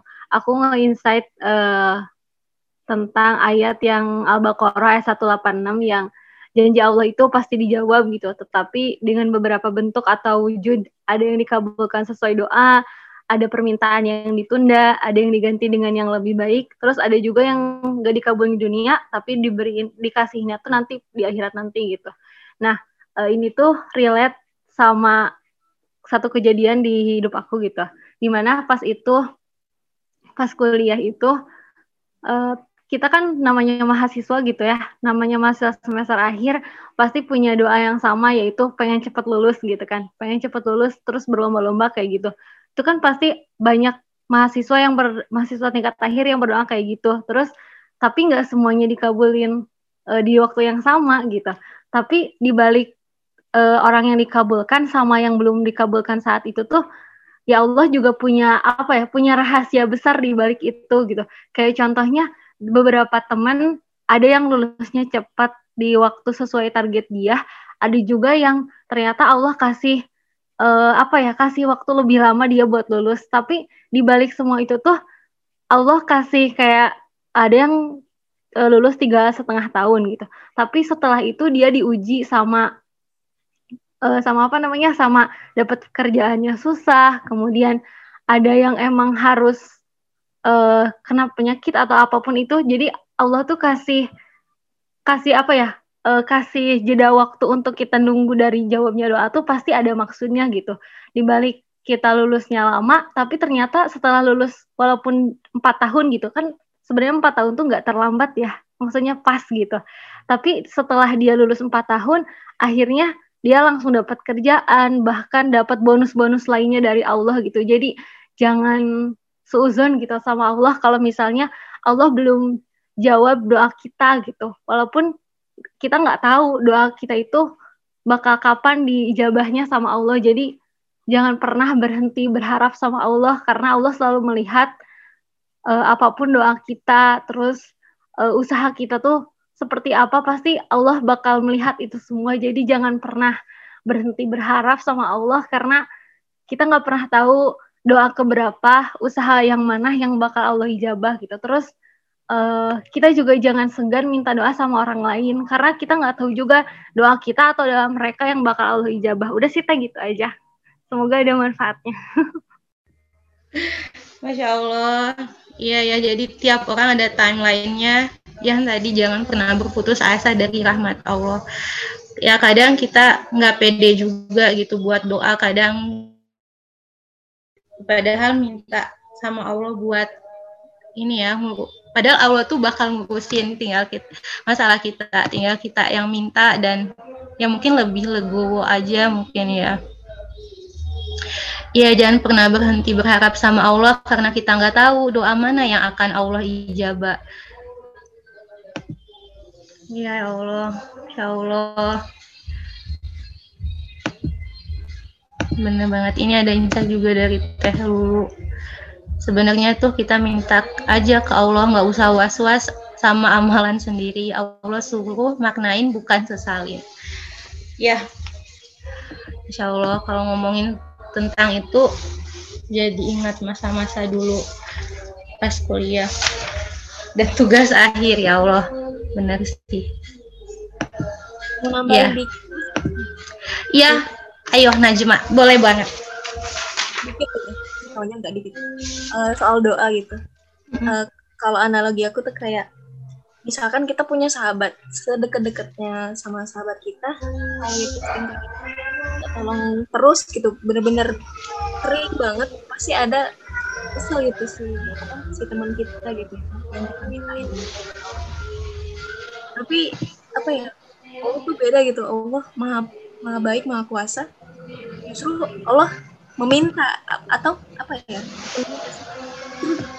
Tapi yang harusnya kita terus buat doa gitu karena uh, apa sih yang membedakan maha pemurah hati maha murahnya atau kasih sayangnya Allah dengan manusia itu bedanya Allah ketika ketika dipinta terus justru Allah suka gitu. Dan apa ya doa itu adalah salah satu pembeda kita dengan uh, dengan apa ya? Dengan orang-orang yang duh aku tiba-tiba dengan orang-orang yang tidak tidak apa ya tidak percaya dengan rahmat Allah gitu sih. Kalau aku dah gitu aja. Insya Allah ya betul banget ya jatuhnya. Kayak gitu lagi. Ya Allah. Ya terima kasih banyak Najma atas insight-nya. Ini ya dari ya dari Teh Lulu juga Iya, ini cerita telulu mungkin ya. Aku mah udah legowo 4 tahun nganggur, udah sering dikasih jawaban juga kalau itu nggak baik buat kamu. Jadi ya wes cari lagi, malah seringnya dikasih kejutan. Iya bener banget sama Allah suka dikasih kejutan. Kamu nganggur nih kerjain course di sini, kerjaan di sana, ilmu yang ini coba baca. Iya, pasti ada hikmah ya, pasti ada hikmah, pasti ada jalan. Kayak hashtag Gojek ya Allah. Oke, siap siap siap. Terima kasih banyak teman-teman semuanya. Iya, husnuzon ya. Ya, oke. Okay. Teh Hana mungkin ada yang uh, Teh Hana mau menambahkan insight?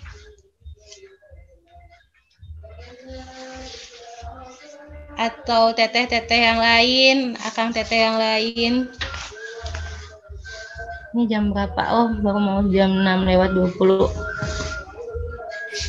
Teh ini mau sedikit nanya, boleh gak? Boleh, boleh, boleh, Bunda Alia.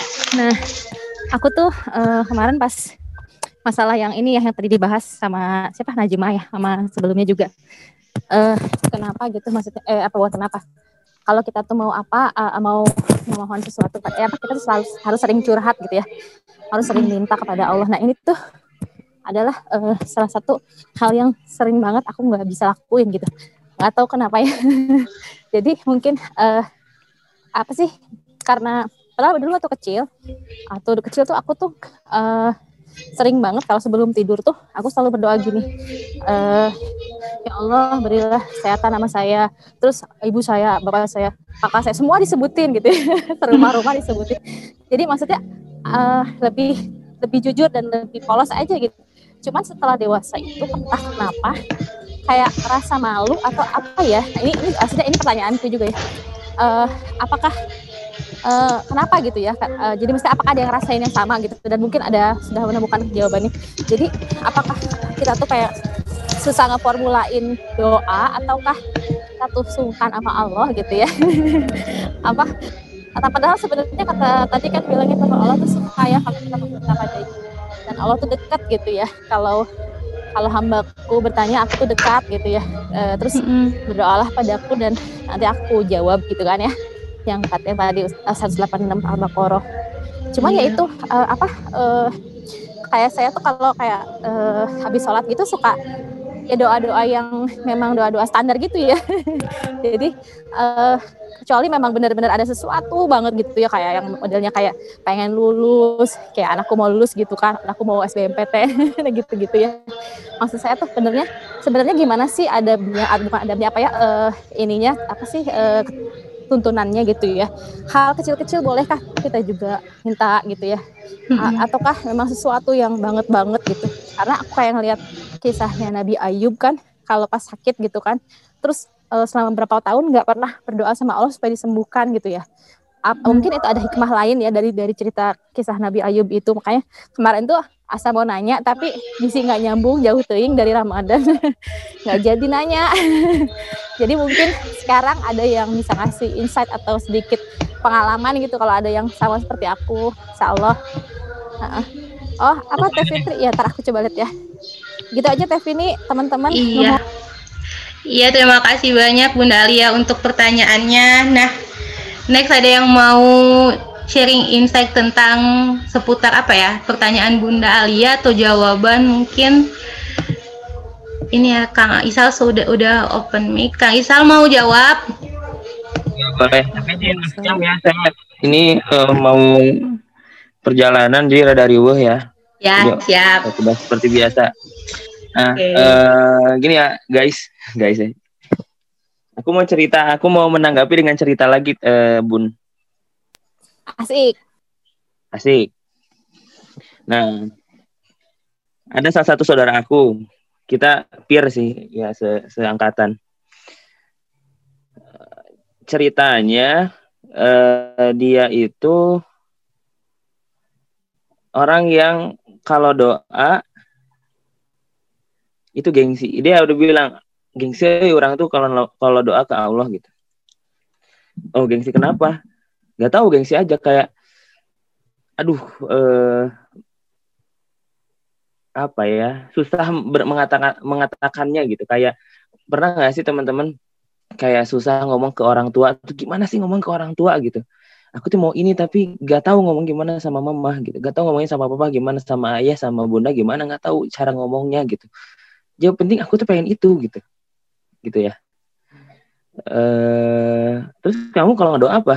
Ya doa yang ini aja doa doa biasa gitu kayak Allah magfir lana zunubana kalau nggak robana hatina dan segala macam gitu.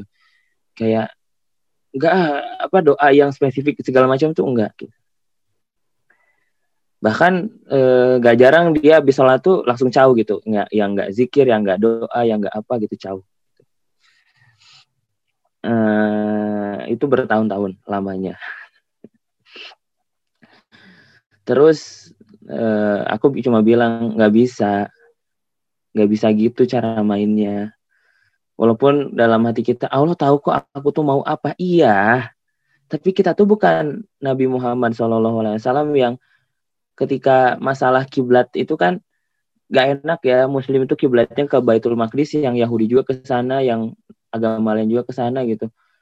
Itu Rasul tuh gak enak ke Allah gak enak ke umatnya gitu. Ya Allah kalau aku mikir sih ya gak enak ke umatnya tuh ya Rasul pindahin dong kiblatnya masa ke sana juga. Ya Rasul pindahin dong kita gak independen nih masa kita dibilang ikut-ikutan. Tapi kalau tapi bilang ke Allah juga malu gitu. Akhirnya nggak berdoa. Nggak berdoa dengan lisan. Cuma hanya meng, hanya mengadahkan kepalanya ke atas tek gitu ya ngelihat ke atas ke langit gitu ya dengan dengan hati yang penuh harap tanpa mengucapkan kata-kata sedikit pun gitu ya. Langsung turun wahyu bahwa liwajah syatrul masjidil haram. Barulah muncul kan, e, barulah turun ya firman Allah. Ya palingkanlah wajahmu ke arah Masjidil Haram di mana pun kamu berada ya palingkan ke sana, gitu kan. Ya standar Rasul guys, nggak doa nggak apa tapi Allah udah tahu maunya apa, gitu kan. Seperti itu. Kadang eh, kondisi seperti itu bisa terjadi pada umatnya namun tidak semua. Karena ada yang Rasulullah SAW ajarkan yang Allah eh, tawarkan adalah udah unifas aja lakum yang kemarin. Doa dong gitu kan. Nanti dijawab doa minta nanti dijawab dan kondisi ini tuh banyak sekali gitu yang yang dirasa Aku hidup aku udah baik-baik aja kok. Nikmat segala macam ada. Aku nggak doa loh, Sal. Aku nggak pernah minta ini, minta itu, tapi semuanya dikasih gitu. Tapi coba kita maknai teman-teman ya. Kalau sudut pandang tersebut tuh ujian gimana? Ini aku udah Allah udah kasih apa, kasih apa, kasih apa, liatin aja. Bersyukur nggak, liatin aja. Nambah berdoa, nggak nambah ngerengek nggak, segala macam. Ternyata itu yang dirasain sama teman, eh, sama saudara aku itu. Kondisinya adalah ketika nikmat Allah nggak berhenti-henti menimpa dia. Bisnisnya lancar, orderannya luar biasa. Bisa beli A, B, C, D, bisa ngapain, bisa ngapain, segala macam di satu malam. Aku masih ingat banget, jam satu malam tiba-tiba DM Instagram aku tuh kayak banyak banget, hampir 50 gitu ya. Ini siapa yang nge-DM? Tanya saudara aku. Intinya dia bilang, bilang gini, Sal, aku cuma mau bilang, Alhamdulillah ya Allah. Alhamdulillah Aku ingin kamu orang yang pertama mendengarkan rasa syukur aku, rasa bahagia aku. Malam ini aku banjir air mata. Aku benar-benar ditegur sama Allah bukan dengan kesusahan tapi dengan kenikmatan. Sehina aku, Sal, aku tuh dikasih banyak nikmat tapi aku tuh nggak pernah berdoa. Aku tuh nggak pernah bersyukur dengan doa-doa aku. Aku tuh masih gengsi aja gitu loh ketika orang lain diuji dengan gak tidak ketidakenakan, kesusahan, lalu berdoa. Aku balikannya, sal, aku malah dikasih terus nikmat-nikmat gitu. Di, di satu sisi aku tuh nggak berdoa.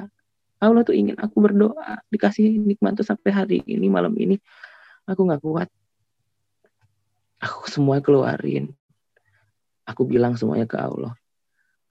Dan pada saat itu juga titik balik dia. Setelah itu dia adalah orang yang paling lama ketika berdoa apa yang di apa yang disampaikan kata-katanya gimana ternyata kata-katanya lebih manja lebih mer, e, merengek lebih merintih daripada anak kecil yang ingin permen ke ibunya. Itu kan yang diajarin Bang Ad juga kan di batch pertama. Kalau doa itu ya dengan bahasa kita sendiri gitu ya. Yang mendesak Allah yang pengen gitu ya sesuatu. Ketika kita tidak punya keinginan, ketika kita tidak punya tujuan yang besar, hal-hal kecil itu pun perlu. Bahkan sebutir garam pun minta ke Allah kan itu ada riwayatnya gitu ya. Sebutir garam pun minta ke Allah gitu.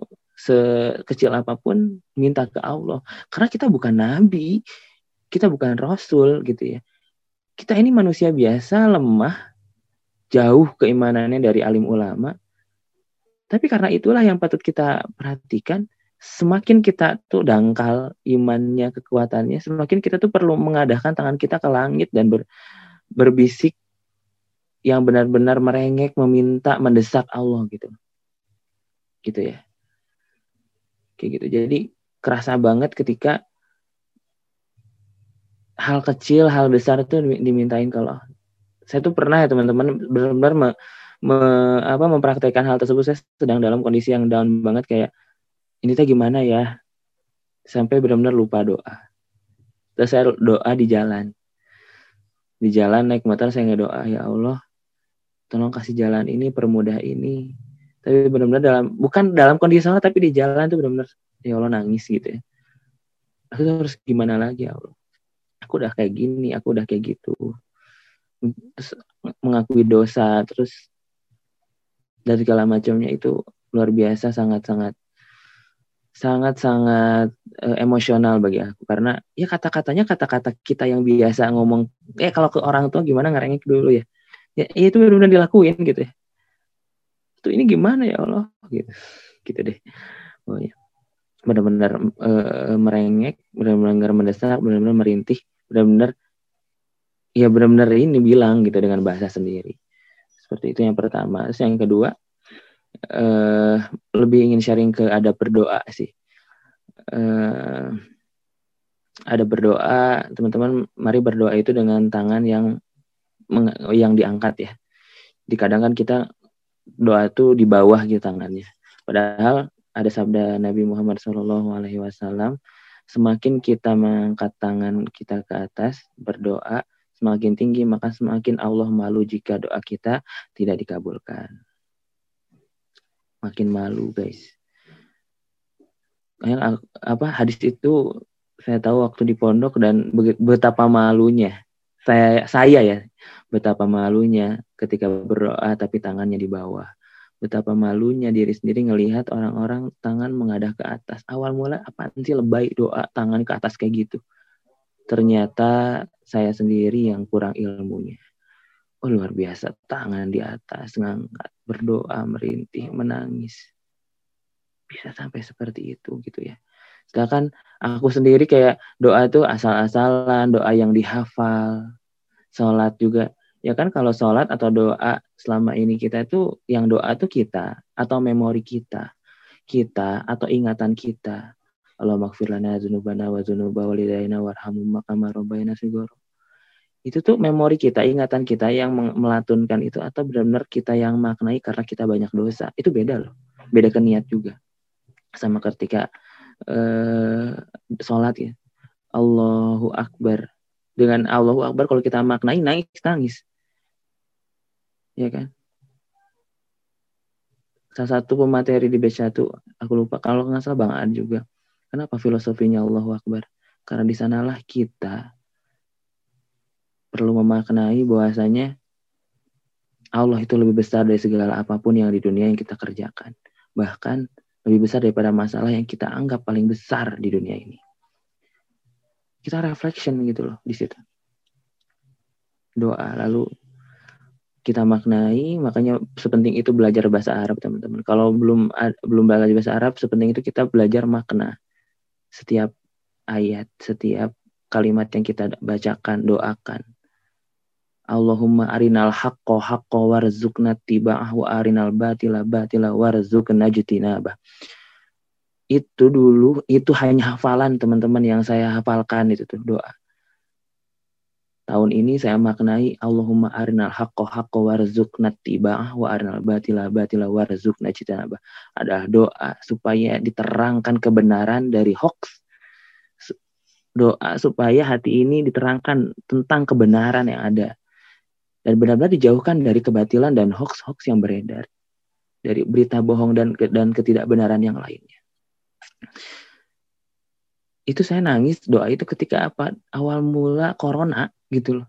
Ya lo tunjukin dong ini tuh corona banyak banget. Saya stres depresi dua minggu awal. Karena apa? Bayangin hari Seninnya tuh PSBB akbar segala macam close. Hari Sabtunya saya nge-WO. Ketemu banyak orang. Dan nggak tahu tuh siapa. Eh nggak gimana nggak stres waktu itu awal-awal corona ya dengan dengan segala macam ilmu yang dangkal gitu ya. Gitu. Tapi ketika ya Allah tunjukkan kebenaran ya Allah tunjukkan kebenaran. Ya Allah nangis sendiri ternyata ini maknanya. Padahal kalau kita bikin bahasa kita sendiri nggak usah tuh stres pusing ya Allah ini gimana ya? Tunjukin dong kebenaran tunjukin dong yang nyata tuh gimana gitu. Ternyata positif negatif gitu. Allah bisa itu doa terus dimulai dengan memuji Allah, sholawat, ya kan. Dan setelah itu bahasa digunakan bahasa-bahasa yang udah bahkan kayak sesederhana, ya Allah aku tuh pelupa, ya Allah aku tuh ini, ya Allah tolong kasih petunjuk, kasih jalan. Ya gimana lah teman-teman kalau curhat, gimana teman-teman kalau lagi dalam kondisi yang susah, besar kecil, jadi ya semua itu ujian supaya kita tuh benar-benar terus mendekat dan berdoa terus ke Allah. Bahkan bisa jadi teman-teman ya, e, hal kecil yang kita anggap biasa itu rasa syukur nikmat yang luar biasa bagi orang lain. Saya pernah benar-benar terenyuh ketika e, seorang ibu umur 50 tahun, 50 apa 60, kayak 50 sih, masih 50 tahun. Waktu itu agenda teman halal, komunitas teman halal Bandung, ada e, kita ngadain acara di di ITB tentang edukasi halal gitu untuk sekota Bandung. Singkat cerita, ada satu panitia yang nyangkut emak-emak 50 tahun. Gak ngerti, udah dia tuh rajin banget rapat dan, dan bertanggung jawab gitu. Jadi seksi konsumsi. Gak ngerti sih awalnya, tapi udahlah ini orang komunitas mah kagak ada batasan umur ikutan. Udah gabung-gabung aja gitu ketika uh, apa perkenalan perkenalan juga saya kayaknya paling senior di sini ya umur 50 tahun segala macam punya anak dan segala macamnya anaknya bahkan seangkatan nama kita gitu kan waktu itu udah udah senior banget gitu Nah, beres acara kita refleksi gitu ya. Kita kristalisasi apa sih makna yang didapat. Dan Masya Allah pada saat itu beliau bilang gitu ya, sebenarnya entah mengapa satu bulan kebelakangan saya resah sama anak muda. Saya resah sama negeri ini. Saya tuh bukan siapa-siapa yang punya power, yang punya bisa mengendalikan negara. Enggak, saya hanya ibu rumah tangga biasa, saya hanya ibu, tapi resah dengan kondisi negara ini. Saya doa, saya bertahajud, saya minta ke Allah, ya Allah, tenangkanlah hati saya, pertemukanlah saya dengan orang-orang yang bisa menenangkan hati saya ke, eh, tentang kondisi masa depan negara ini. Dan dia menangis, ya Allah, Mungkin ini jawaban dari setiap tahajud saya. Saya dipertemukan dengan kalian, anak-anak muda, anak-anak umur 19-20 tahun, tapi memikirkan bagaimana Indonesia bisa lebih berkah dengan gaya hidup halal, bagaimana bisa berjuang tanpa imbalan, bukan kapitalis, ingin berjuang bukan hanya mencari uang, bergeraknya bukan hanya sesuatu yang menguntungkan dirinya, tapi untuk orang lain dan umat. Dia menangis di situ. Dan dia bilang, ya saya yakin ini adalah kalian adalah do adalah jawaban dari setiap doa tahajud saya. Ketulusan dia kerasa banget pada saat itu dan bayangin nggak nggak kebayang apa dia bisa menganalogikan dan berbicara seperti itu? Dan dia orang orang ini biasa orang rumah tangga biasa dan tiba-tiba punya keresahan seperti itu gitu. Dan setelah itu dia tenang. Setelah ini saya tenang. Saya tenang. Bukan karena apa-apa tapi karena saya bertemu dengan orang-orang yang sekiranya bisa menegakkan kebaikan dan beramal jariah di jalan Allah untuk bangsa ini di masa yang akan datang. Setelah itu, dia berlanjut ke ke doa-doa dia selanjutnya, teman-teman. Dan itulah ya eh, kekuatan doa gitu ya. Doa terbaik juga pada Jumat eh Jumat pada asar jangan lupa. Setiap setelah setiap saat hujan juga. Saat dizolimi. Teman-teman kalau sadar lagi dizolimi lagi sakit hati sakit hatinya itu hati-hati bahaya doanya juga ya doakan yang baik-baik makanya uh, Rasulullah SAW ngajarin kita ketika ada kata yang gak enak di hati atau kezoliman kemunafikan yang dirasakan sama kita gitu ya dari orang lain kita diajarnya istighfar, istighfar, istighfar, sabar, istighfar, sabar, istighfar. Karena di pintu surga nanti ada banner gede banget, ya kan? Eh, Salamun alaikum bima sobartum, kalau nggak salah ya. Selamat atas apa yang telah kalian sabari di dunia, gitu ya. Jadi ya pintu surga itu bagi orang-orang yang sabar. Gitu ya sabar. Oh lu sabar udah sabar di dunia selamat ya. Lu udah sabar. Nice good job. Oke lu masuk surga. Dan hal lainnya ini merembet ke mana-mana tapi teman-teman uh, intinya seperti itu ya doa itu. Saya mengulang sebenarnya ini materi dari Bang Aad tapi doa itu sekrusial mungkin se seteknis itu sekecil sebesar apa pun itu perlu kita mintai ke Allah. Karena sejatinya bisa jadi Allah ngasih ujian ya cuma pengen biar kita tuh ngedoa ke Allah gitu.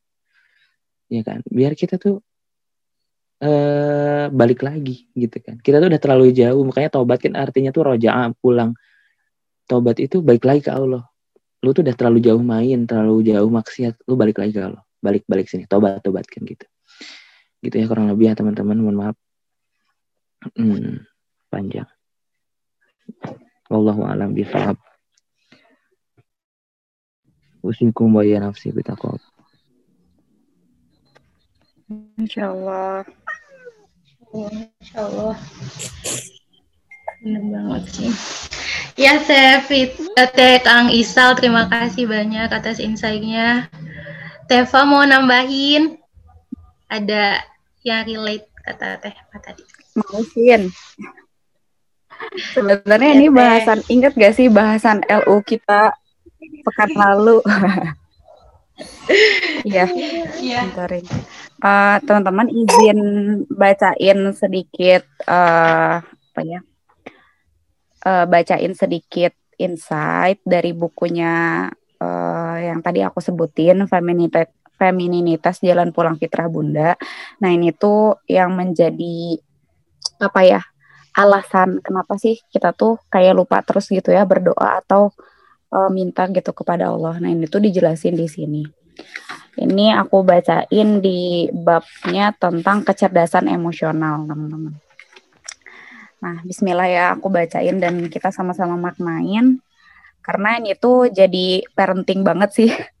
Aduh, maaf ya bunda-bunda yang di sini. Aku gak bermaksud menggurui, tapi aku mau maknain di sini karena ini penting banget buat bekal kita gitu nanti. Um, iya, bismillah. Jadi gini katanya di buku ini. Gasken. Ya, kita sering kali dalam menjalani kehidupan ini tuh mengagungkan Allah gitu ya mengagungkan Allah, meninggikan Allah, memuliakan Allah gitu. Sehingga tumbuh perasaan uh, jika berhubungan dengan Allah itu kurang dekat dan cenderung jaim atau menjaga image. Makanya tadi uh, kata Bunda ya, uh, kata Bunda Lia kan awalnya mah waktu kecil mah kayak banyak gitu mintanya. Kalau sekarang-sekarang tuh udah malu gitu ya mintanya teh kayak harus gaya diminta gitu. Nah, kenapa ini tuh bisa terjadi? Nih jawabannya itu karena sebenarnya penanaman konsep akidah di masyarakat kita itu yang di uh, yang diajarkan itu bukan uh, takorup gitu. Jadi yang pertama kali diajarin tentang akidah itu bukan tentang mendekatkan diri kepada Allah, tapi justru yang pertama kali diajarkan itu konsep takbir, membesarkan Allah, Allahu Akbar, Allahu Akbar gitu ya. Terus juga konsep takzim atau mengagungkan Allah, takrim, memuliakan Allah gitu. Sementara pengajaran konsep takorub atau di uh, mendekatkan diri kepada Allah itu diberikan di akhir gitu. Nah, jadi ini ada sesuatu suatu pola pendidikan akidah yang terbalik gitu. Akibatnya karena tiga perasaan ini ya membuat kita cenderung terhadap Allah itu jaim kayak tadi gitu ya. Nah, ekspresi emosi kita itu tidak kita limpahkan kepada Allah ya. Padahal sesungguhnya Allah itu begitu dekat dengan kita. Tadi ya di Quran surat Al-Baqarah ayat 186. Apabila hamba-hambaku bertanya kepadamu tentang aku, maka jawablah aku itu dekat aku mengabulkan permohonan orang yang berdoa apabila ia memohon kepadaku. Maka hendaklah mereka memenuhi segala perintahku. Takwa lagi ya teman-teman. Dan hendaklah mereka beriman kepadaku agar mereka selalu berada dalam kebenaran. Nah, jadi kenapa kita membutuhkan Allah sebagai tempat curhat? Ya uh, apalagi di sini kan uh, bukunya tentang bunda ya. Jadi di sini katanya sebagai tempat curhat seorang bunda gitu. Karena dunia bunda itu adalah dunia yang penuh dengan nuansa-nuansa emosional. Juga berhadapan dengan reali realitas yang emosional.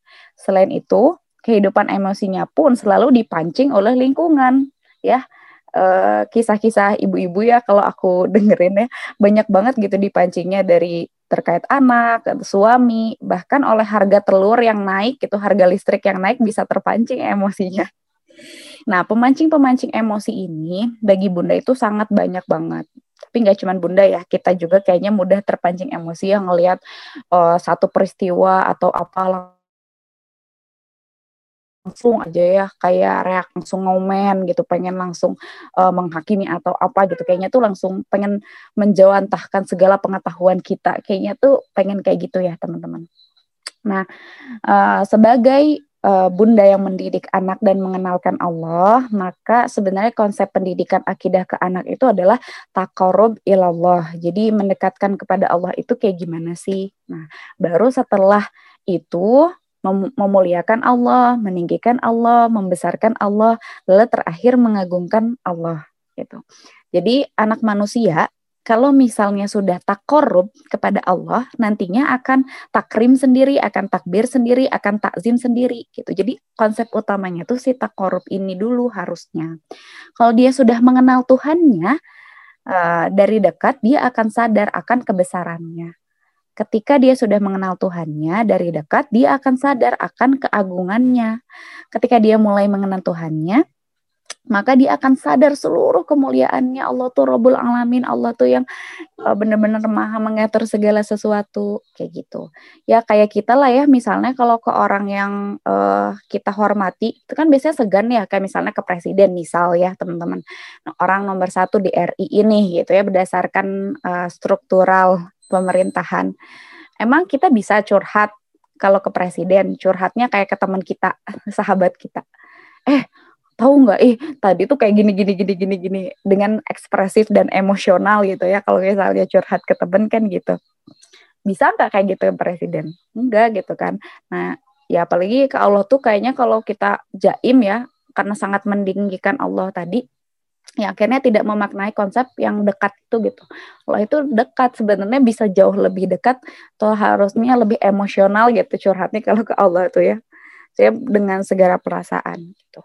Nah kita bisa bercermin dari kehidupannya Rasulullah SAW ya di sini yang merasa begitu gelisah menjelang peperangan Badar. Jadi perang pertama ya perang Badar. Nah uh, Rasulullah SAW itu berdoa kepada Allah. Doanya seperti ini ya di hadis riwayat Muslim dan Ahmad. Ya Allah penuhilah untukku apa yang kau janjikan kepadaku ya Allah. Ya Allah, berikan apa yang telah kau janjikan kepadaku, ya Allah. Ya Allah, jika engkau biarkan pasukan Islam ini binasa, tidak ada lagi yang menyembahmu di muka bumi ini. Nah, jadi tema doa Rasulullah SAW ini seolah-olah kayak mengancam Allah, ya enggak sih? Dia, ya, kalau enggak ada, kalau misalnya ini peperangan enggak menang, enggak engkau tolong gitu ya. Kayaknya enggak ada lagi yang menyembah di muka bumi. Tahu kan perang Badar itu berapa banding berapa? ya masya Allah banget gitu. Jauh gitu bandingannya juga. Nah, tapi Rasulullah saking yakinnya minta ke siapa lagi? Ya bergantungnya sama Allah nggak bisa lagi minta ke siapa-siapa gitu. Karena Rasulullah merasa hatinya dekat dengan Allah. Jadi kayak mengancam gitu ya. Maka Rasulullah tidak sungkan-sungkan minta ke Allah. Begitupun kita jadi mari kita sama-sama lekatkan hubungan kita kepada Allah dan hubungan kita ke Allah adalah hubungan meminta bukan memberi. Nah, ini yang di uh, Ahlan School Bed 1 juga. Jadi Islam itu baik banget ya konsep Islam tuh beda sama agama lain. Agama Islam itu tujuannya tuh kita meminta kepada Allah. Ya, Tuhannya yang memberi gitu. Kita cuma meminta doang, makanya enak banget jadi manusia tinggal minta gitu. Nah, kalaupun agama lain kan kalau mau beribadah kayak gimana? Oh, harus sesajen gitu kan, harus beli ini, harus beli itu, terus harus dibuang ke laut misalnya ya, harus apa. Jadi memberi ke Tuhannya itu agar tidak dimurkai gitu kan. Tapi Islam enggak, kita disuruh minta. Kalaupun kita memberi kepada Allah ya, memberi kepada Allah maksudnya tuh kayak beribadah gitu. Kita memberi sebagai syarat meminta karena analoginya kalau misalnya kita mau buat KTP atau kartu tanda penduduk itu kan ada syarat yang harus kita penuhi ya. Misalnya serahin fotokopi kakak gitu ya, pas foto tiga kali empat, dua kali tiga, lalu uang administratif administrasinya kayak gitu. Jadi mari kita sama-sama membiasakan diri mendekatkan hati kita untuk senantiasa kepada Allah. Nah, di sini disebutin bunda adalah orang yang semestinya sangat dekat dengan Allah curhat dan meminta kepada Allah mengenai berbagai problematika kehidupan. Mulai dari curhat tentang kenakalan anak, tentang kegelisahan terhadap perilaku suami di luar misalnya. Berbagai kerisauan hubungan dengan orang tua, mertua, dan tentang berbagai hal lainnya. Jadikan Allah tempat bergantung secara total, bukan hanya berharap. Nah, jika konsep berharap lebih uh, pada dipenuhi, kalau berharap kan dipenuhi syukur. Kalau enggak kalau enggak juga enggak apa-apa kayak gitu ya kalau berharap. Tapi kita harus konsepnya bergantung. Jika tempat bergantung itu artinya hanya bergantung kepada Allah tidak ada lagi pilihan kecuali Allah. Nah konsep bergantung adalah jika kita jika bukan engkau ya Allah maka saya bergantung sama siapa lagi ya Allah? Saya harus minta sama siapa lagi tidak sesembahan selain engkau. Gitu ya. Iya karena budua iya karena ini. Nah jadi bergantung itu melampiaskan menumpahkan curhatin semuanya keluh kesah berbagai kerisauan kita kepada Allah. Kalau ingin nangis ya nangis aja gitu. Tumpah ruahkan semua jeritan hati kita gitu. kenapa enggak? Kita jangan sungkan-sungkan bergantung kepada Allah. Adalah keliru jika menjalani liuk dan liku kehidupan akhir zaman ya.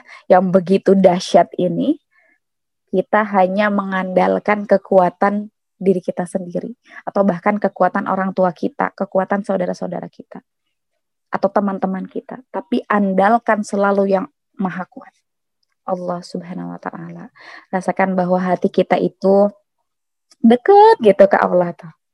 Ya. Lalu mulai dari sekarang uh, katanya disebutin di sini ya, kita mendidik anak-anak kita merasa uh, harus merasa hatinya itu dekat kepada Allah. Misalnya jika anak meminta sesuatu ya, uh, sayang coba kamu mintanya ke Allah deh, gitu. Lalu anaknya yang ngucapin, ya Allah, aku ingin mobil-mobilan itu ya Allah, namanya Hot Wheels ya Allah. Aku ingin yang ukurannya segitu, aku ingin yang warnanya itu, tapi bunda lagi nggak ada uang karena uh, kasih rizki dong ya Allah sama ayah sama bunda aku agar aku bisa dibeliin Hot Wheels ini ya Allah. Nah kayak gitu. Itu loh ya Allah yang ada di toko di dekat dago itu. Ini contoh doa seorang anak yang begitu cerewetnya minta kepada Allah, bukan minta ke uh, orang tua gitu.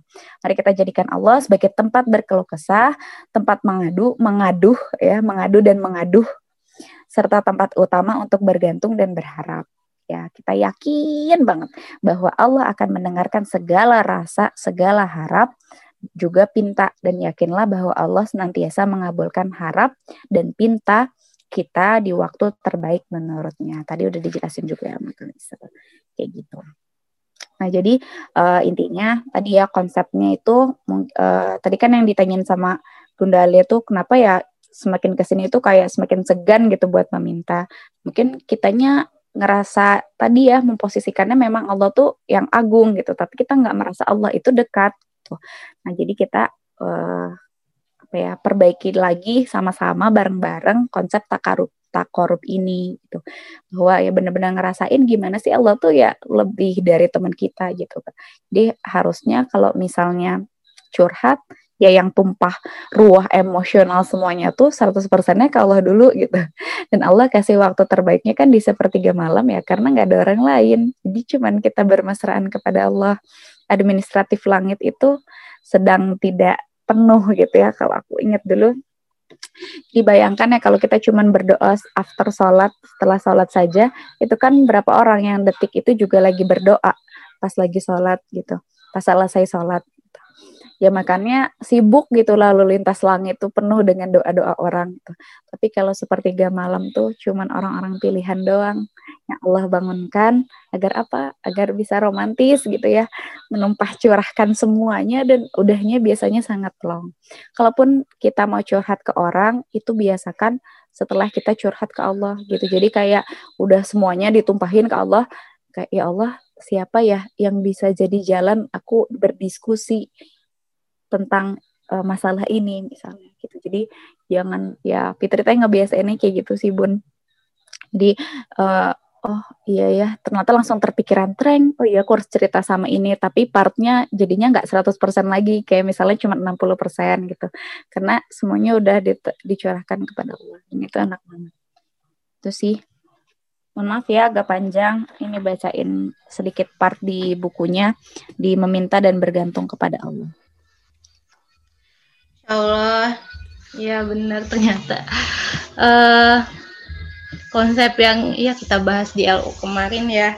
Ya aku mau nambahin dikit uh, tentang tempat Allah sebagai tempat bergantung. Jadi manusia itu uh, but apa manusia itu melekat butuh tempat bergantung.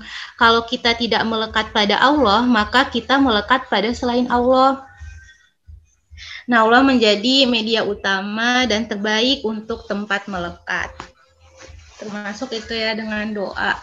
Aku jadi ingat lagi, jadi salah satu jadwal ngajar aku di sore hari hari Jumat.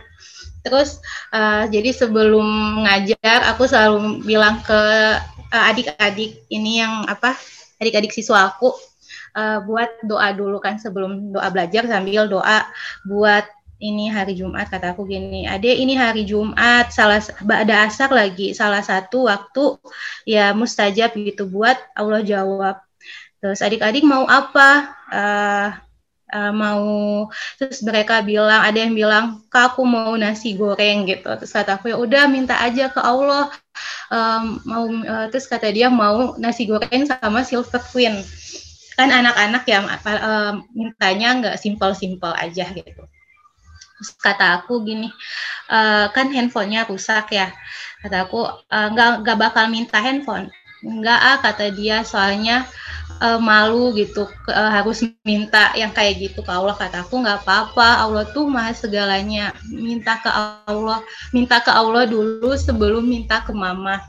Terus ya udah jadinya kita doa barengan kan doa sebelum belajar sama doa ya hari Jumat terus minggu depannya kita ketemu lagi. Eh ya minggu depannya ketemu lagi. Aku suruh doa lagi tuh. Nah sebelumnya aku uh, tanya dulu gimana doanya? Kemarin doa apa? Terus dia curhat dong uh, Ih Kak Vini aku doanya kan minta nasi goreng sama silver queen. Pulangnya aku udah disedia. Mama beli beli bang pas banget itu. Beli nasi goreng sama silver queen pas aku uh, beres belajar pas nyampe rumah kataku masya allah uh, apa sesimpel itu dia mintanya mintanya nasi goreng doang sama silver queen. Ya kalau kita mungkin yang uh, sama Allah dikasih ini ya maksudnya uh, rezeki dalam bentuk uang. Kan kalau anak-anak belum ada uang sebanyak itu mungkin ya. Nasi goreng kan seporsi 15 ribu. Silver queen 16 mm, ribuan ya. 30-an ribu. Ya anak-anak uh, umur segitu kayaknya belum iya belum apa belum megang duit gitu gitu. Jadi ya definisi doa yang bener-bener dia minta itu tuh dia minta gitu. Terus dia dia bilang gini iya kak Vini jadi kemarin pas banget pas aku pulang ternyata udah disediain nasi goreng sama silver queen sama mama gitu. Ya Allah aku ngerasain sih betapa speechlessnya anak uh, eh, SD kelas 6 tuh uh, apa memin apa meminta ke Allah mintanya gitu aja tapi langsung dijawab gitu ya sama Allah. Bener-bener keberkahan.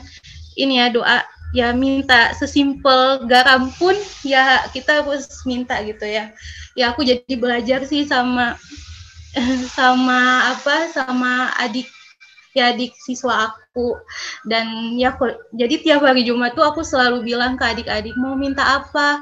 Minta ke Allah gitu. Terus sama adik yang satunya lagi kan SMP ya uh, doain semoga dia bisa masuk IC ke sekolahnya Teh Dina. Kata aku mau masuk IC minta aja ke Allah. Allah yang punya IC Allah yang menggenggam hati-hati uh, guru-guru IC Allah yang yang menggerakkan buat bikin soal yang di IC juga gitu ya tes masuk. Kata aku minta aja mumpung uh, namanya Fauzan. Fauzan masih masih lama gitu ya tesnya. Uh, minta aja ke Allah terus ya udah dia tuh minta ya speechless aja sih ketika ya Allah kita tuh lagi minta ke Allah uh, bukan ke siapa-siapa bukan minta ke mama ya mungkin di saat yang ini bakal uh, ikan nggak ada duit bakal apa kayak mutusin sesuai dengan realitas atau misalkan ikan ini susah enggak ini kita minta ke Allah Allah yang punya semuanya gitu ya. Tinggal kitanya aja yang kadang sombong jarang minta ke Allah. Aduh maaf aku jadi nangis jadi belajar banget sih termasuk tentang simpelnya adik siswa aku minta nasi goreng sama silver queen ke Allah uh, dari situ aku belajar sih kadang ya sensitif saya apa rutinitas uh, apa ya jadi mengalahkan sensitivitas, sensitivitas. Jadi kadang karena ya Allah sering eh, karena Allah sering ngasih kita, jadi ya kita nggak sensitif lagi buat minta ke Allah, buat bergantung ke Allah kayak gitu ya yang jadi nangis. Ya ya intinya sekecil apa pun sesimpel kita mau minta nasi goreng pun ya coba minta ke Allah gitu. Karena Allah yang punya. Ya kita nggak pernah tahu sih ya Allah menggerakkan siapa buat jadi jalan terkabulnya doa kita. Ya seperti itu. Maafin ya jadi aku nambahin dan nangis. Iya teman-teman Teh Vini. Iya, Teh Mufi mau nambahin? Enggak, aku mau curhat. Iya, boleh banget. Teman-teman izin curhat ya. Uh, apa namanya? Ya bismillahirrahmanirrahim. Jadi kan teman-teman pasti sering dengar ya orang kayak uh, ngomong perkataan adalah doa, perkataan adalah doa gitu ya. Nah, aku tuh selalu kayak apa ya ngejelep gitu ya. Maksudnya kalau orang bilang hati-hati tahu kalau ngomong omongan adalah doa gitu. Makanya dulu tuh ya waktu aku udah aku mau curhat ya dulu tuh aku uh, ya mungkin ada beberapa orang yang tahu gitu ya. Aku tuh pernah cerita juga yang tentang jodoh ya emang kayaknya emang benar titik balik aku tuh pas dapet jodoh gitu. Karena benar-benar kayak miracle banget gitu kayak Allah tuh ngedengar banget doa aku ya. Jadi waktu itu aku tuh belum tahu ya siapa yang mau nikah sama aku gitu. Tapi tiap orang nanya kapan nikah, aku tuh nggak jawab satu minggu, tapi aku tuh jawabnya Jumat berasar, kata aku kayak gitu. Padahal aku tuh nggak tahu ya Sahanu mau sama aku gitu ya, siapa yang mau nikah sama aku. Tapi aku tuh selalu jawab kayak gitu. Karena aku tuh dari dulu pengen banget nikah hari Jumat. Cuman aku nggak tahu ya Allah tuh eh, menjadikan Jumat tuh waktu terbaik bukan buat aku nikah gitu. Cuman selalu kayak gitu gitu. Kayak ya mungkin muluk-muluk ya buat orang yang ngelihat aku tuh uh, belum ada yang deketin gitu ya. Aku tuh belum tahu nikah sama siapa.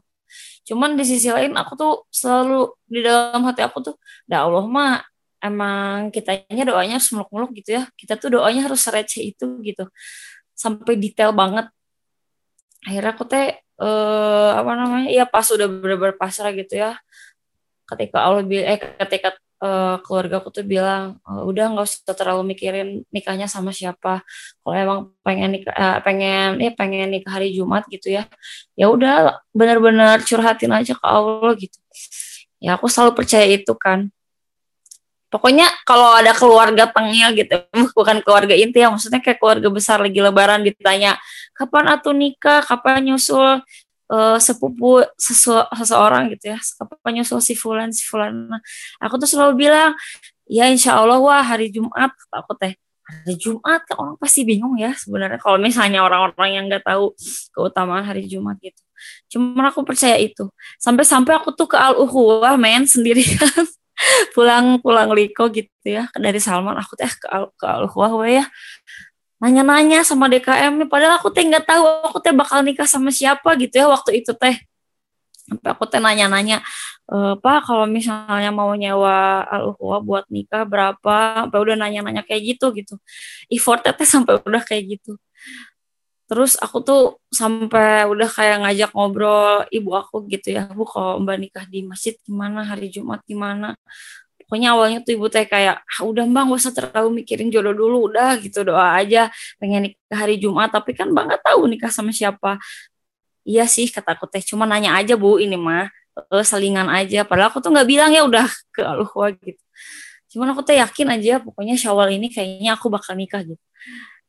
Akhirnya uh, pas Ramadan gitu ya eh sebelum Ramadan ada yang datang gitu kan. Terus kayak kalau ditanya sama si Fulan gitu yang dulunya masih calon. Kamu mau nikah hari apa gitu kan? Aku pengen nikah hari Jumat kata aku teh. Ya tapi maksudnya balik lagi ya ke keluarga kan kalau nikah mah nggak bisa kita maksain uh, diri kita sendiri. Terus uh, si Fulan gitu ya si doi asik. Selanti ngomong gini ya udah kan uh, apa namanya meskipun orang mungkin orang tua kita mah uh, kurang setuju ya. Karena kan ya mungkin orang-orang ya orang-orang tua mikirnya kalau hari Jumat kan nanti jadinya eh, apa namanya kerabat jarang ada yang bisa datang gitu kan. Jumat mah kan maksudnya hari weekday ya maksudnya kalau di Indonesia mah eh, nggak uh, usah lah hari Jumat gitu.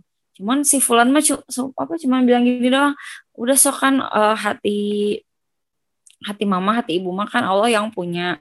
Udah langsung aja ke Allah udah apa pokoknya tikung di sepertiga malam gitu ya. Benar kata Teh Fitri.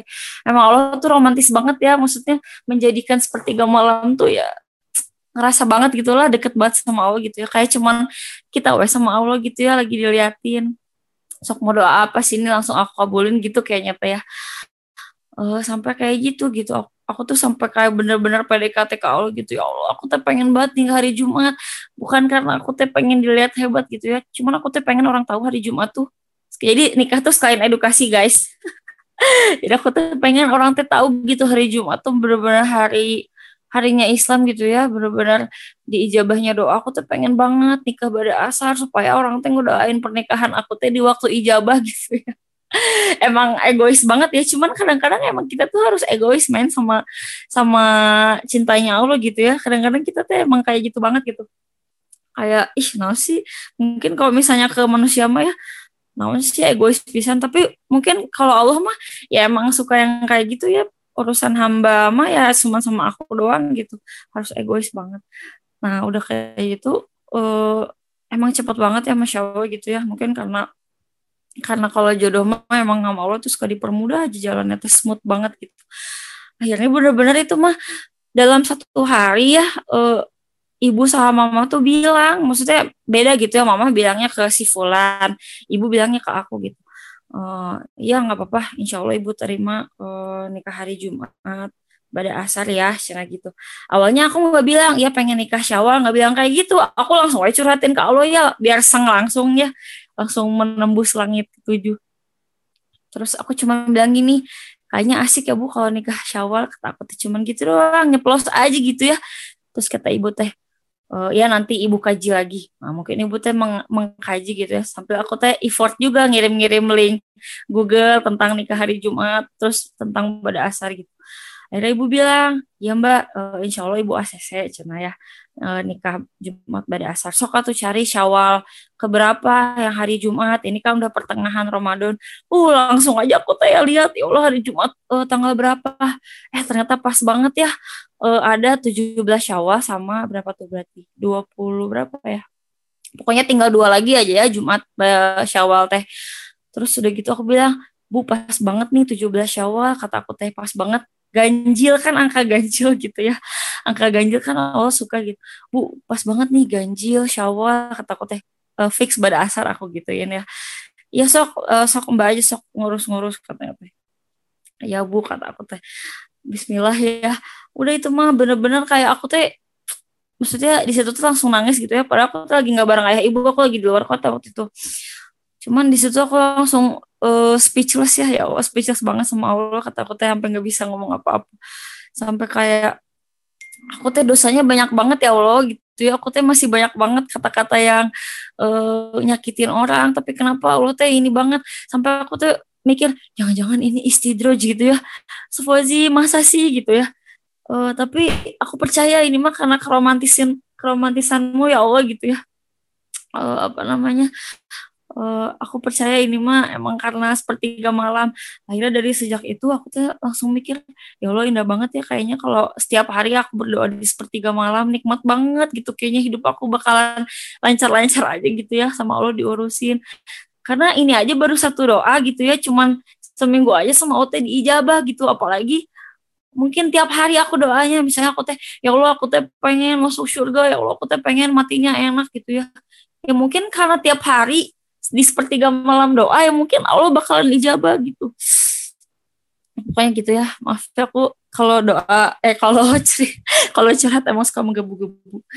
Ya kayak gitu teman-teman. Jadi maksudnya kayaknya Allah tuh pengen doa kita tuh sereceh sereceh itu gitu. Maksudnya sampai ke detail gitu ya. Sampai aku tuh setelah nikah juga nggak berhenti ya. Maksudnya ya nggak pernah berhenti lah. Hajat kita mah selalu ada yang harus dimunajatkan gitu ya sampai setelah nikah ya Allah aku tuh pengen punya anak. Tapi bukan karena aku tuh pengen sombong sama orang. Rahim aku subur tapi aku tuh pengen menunjukkan gitu sama orang. Uh, apa namanya? Kalau engkau tuh maha besar gitu ya engkau tuh maha pencipta. Alhamdulillah gitu ya cepat uh, apa namanya dikasih uh, dikasih ke anak gitu. Terus setelah punya anak juga nggak berhenti gitu ya, kan aku tuh selalu disentil gitu ya sama Robi aku gitu. Kalau lagi kalau lagi mentoring teh, uh, kita tuh harus selalu ya punya hajat gitu. Jangan sombong sebagai hamba. Uh, mungkin ada momen di mana kita tuh ngerasa ya aku udah punya semuanya, kayaknya aku nggak harus berdoa lagi deh gitu ya. Tapi ternyata salah besar men, kita tuh masih punya hajat sampai kita tuh mati enak gitu ya. Emang dengan kamu punya mobil bagus, emang dengan kamu punya rumah bagus, punya keluarga yang harmonis, emang kamu bisa meyakinkan kalau misalnya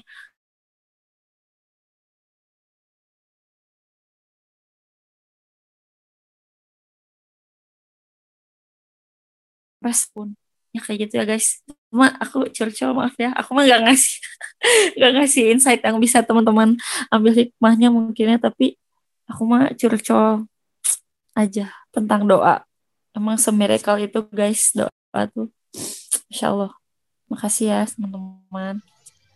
Insya Allah. Terima kasih banyak Teh Mufti aku jadi belajar ini sih tentang yakin ya. Maksudnya dari cerita teh movie ya udah waktu itu belum tahu juga ya nikahnya sama siapa tapi udah udah ke apa sih ke al uhwa jadi ini ya teh ceritanya nikahannya ke al, uh, kenapa di al al uhwa ternyata teh movie udah jauh-jauh hari sebelum tahu siapa jodohnya nikahnya kapan. Teh movie udah langsung ya ke ke masjidnya nanya-nanya. Ya Allah teteh luar biasa sih. Karena nggak semua seyakin itu termasuk aku karena aku tuh kan kayak uh, speechless gitu ya. Kayaknya nggak ada yang mau sama aku deh gitu ya. Ya udah we aku teh nyuri start ya. Mau calonnya siapa gitu pokoknya bodo amat aku mau minta di wah. Akhirnya aku teh nyuri start dengan cari venue duluan. Bukan cari jodoh duluan. Ah biar aja tuh mah biar Allah aja ngurusin gitu. Masya Allah. Jadi ya, ini ya kalau yang lain anti mainstream sih ini teh. Kalau yang lain tuh ya udah kalau udah ada jodoh baru nyari nyari venue atau nyari apa gitu ya sibuk nentuin tanggal. Kalau teh movie mah nggak udah siap-siap duluan. Itu tuh jadi kayak nunjukin gitu ya teh ke Allah ini aku udah siap nih ya Allah lagi siap-siap tolong mudahkan dong.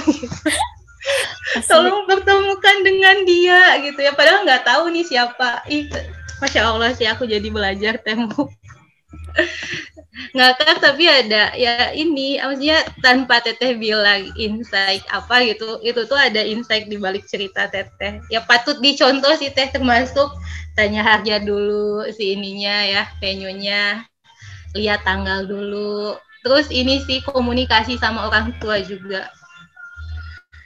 Masya Allah iya. Langsung praktek ya betul husnuzan pada Allah ya, ya Allah makasih banyak Makasih banyak Teh Movie ini jadi pada semangat survei catering, venue nih ya pada semangat. Aduh guys, jangan terlalu nekat kayak aku ya guys.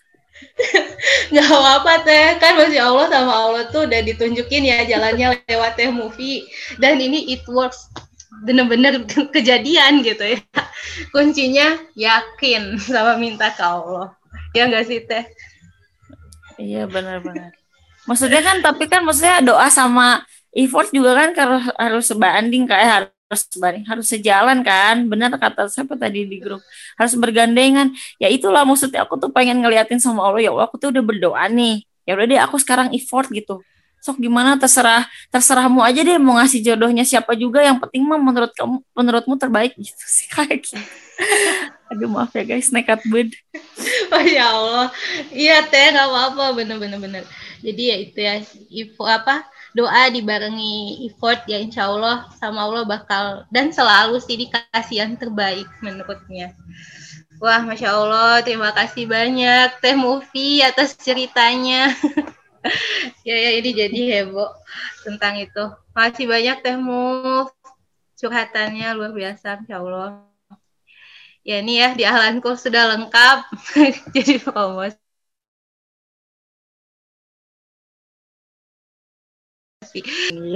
Tapi Teh Vini itu by the way Teh Najma kocak banget mau buat undangan. Coba bacain Teh. Umi, Umi nanya nih, mau ke mana? Terus kata Teh Najma mau buat undangan, Mi. itu terkocak.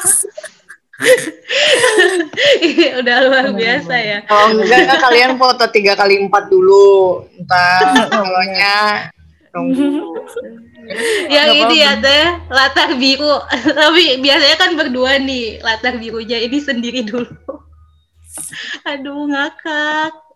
Parah parah parah. Masya allah masya allah. Eh, bisa tahu konsep karena emang mereka adalah orang-orang yang islami banget ya? Mm-hmm. prawennya tuh nggak ketemu. Oh iya jadi gimana teh? Jadi kayak konsep LDR gitu loh. Kayak misalnya Ada. orangnya yang di sini di mana gitu kebetulan beda kota juga jadi aku ke dua kota yang berbeda terus aku fotoin gitu. Terus kayak konsepnya tuh kayak disatuin gitu kayak lagi LDR gitu loh tau gak sih? Yang viral viral gitu. Oh I see I see I see, I see. iya. Nah mungkin kalian bisa foto dulu sendiri. Nanti kalau dai-nya ditempel gitu. Oh, konsep LDR ya guys Iya, bisa ya teh jatuhnya konsep kayak gitu dan teh lulu udah ini ya, udah ngelakuin itu juga. Jadi konsep LDR jatuhnya. Iya. Padahal bukan bukan LDR ya, teh emang belum ada calonnya. Iya. Tapi ini aja dulu di Instagram bikin dulu foto kan terkesan profesional ya. Bismillah tulisannya gitu. Ada.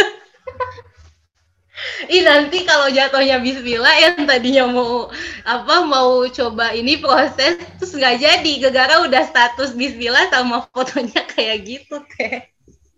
Kan nggak tahu Bismillah mau ngapain. Berarti dia husnuzon. Iya ya bisa ya. Bener-bener bener ya Allah, masya Allah. Masya Allah. Bisa Bismillah, ya. OTW OTW skripsi gitu maksudnya. Bismillah OTW ya, tapi nggak tahu OTW-nya OTW apa. Oke oke Pak. Oke tungguan weh.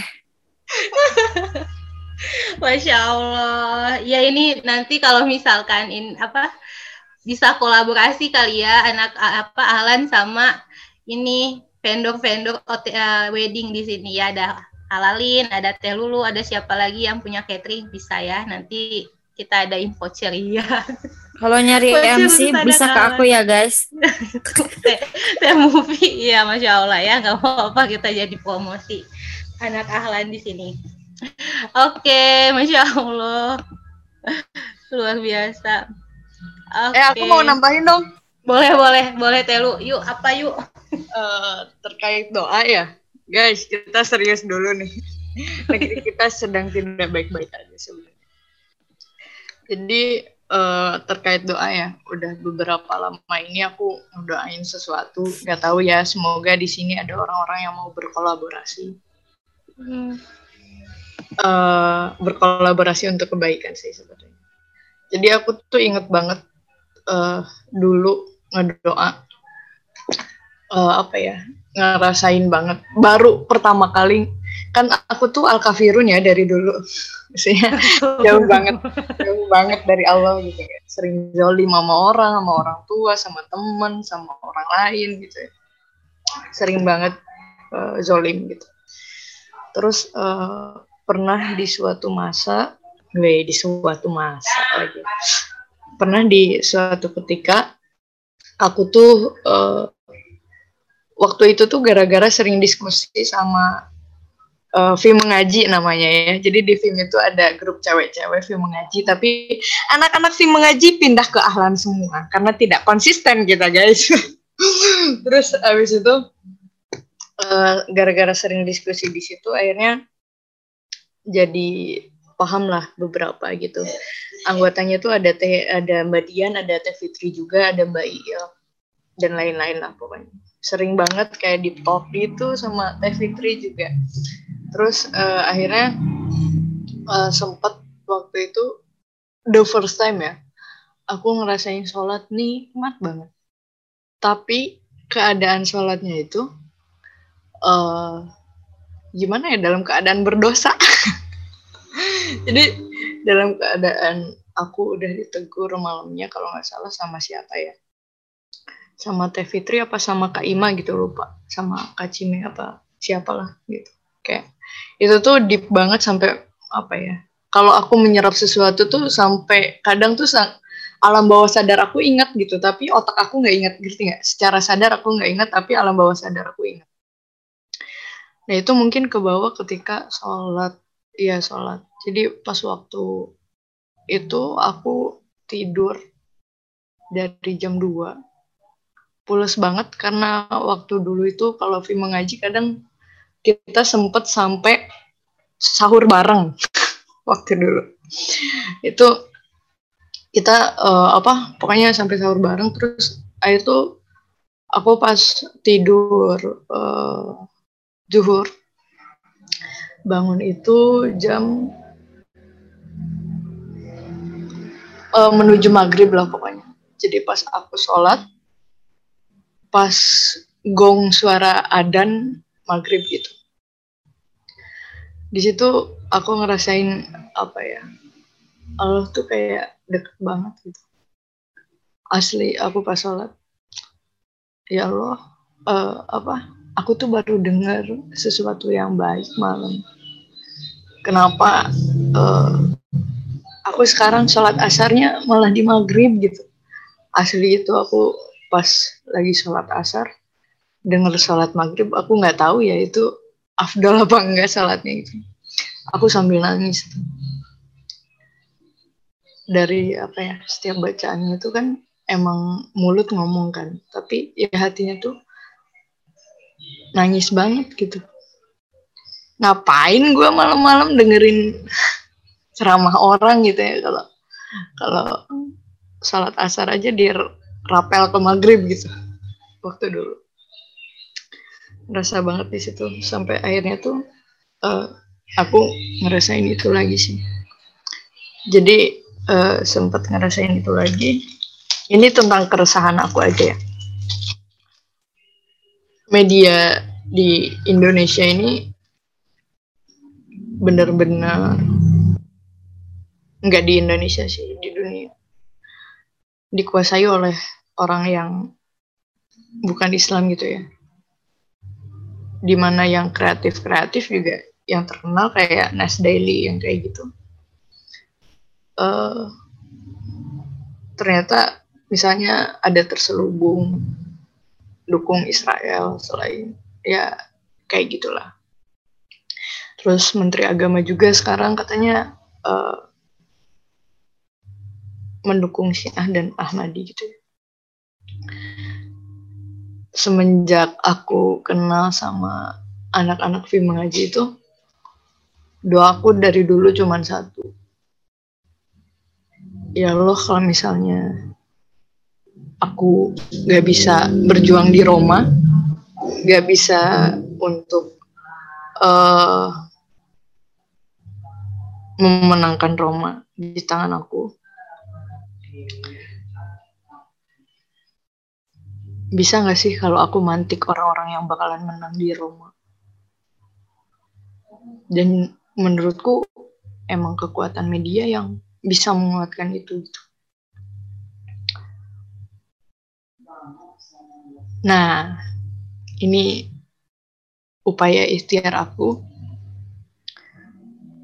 uh, pengen banget bikin kolaborasi media ya untuk menciptakan Islam itu seperti yang dijelaskan sama orang-orang kafir ini gitu orang-orang yang orang-orang yang ya misalnya terselubung terselubung ada Israel yang kayak gitu lah ya pengen banget menciptakan konsep Islam dengan pemahaman yang universal gitu ya.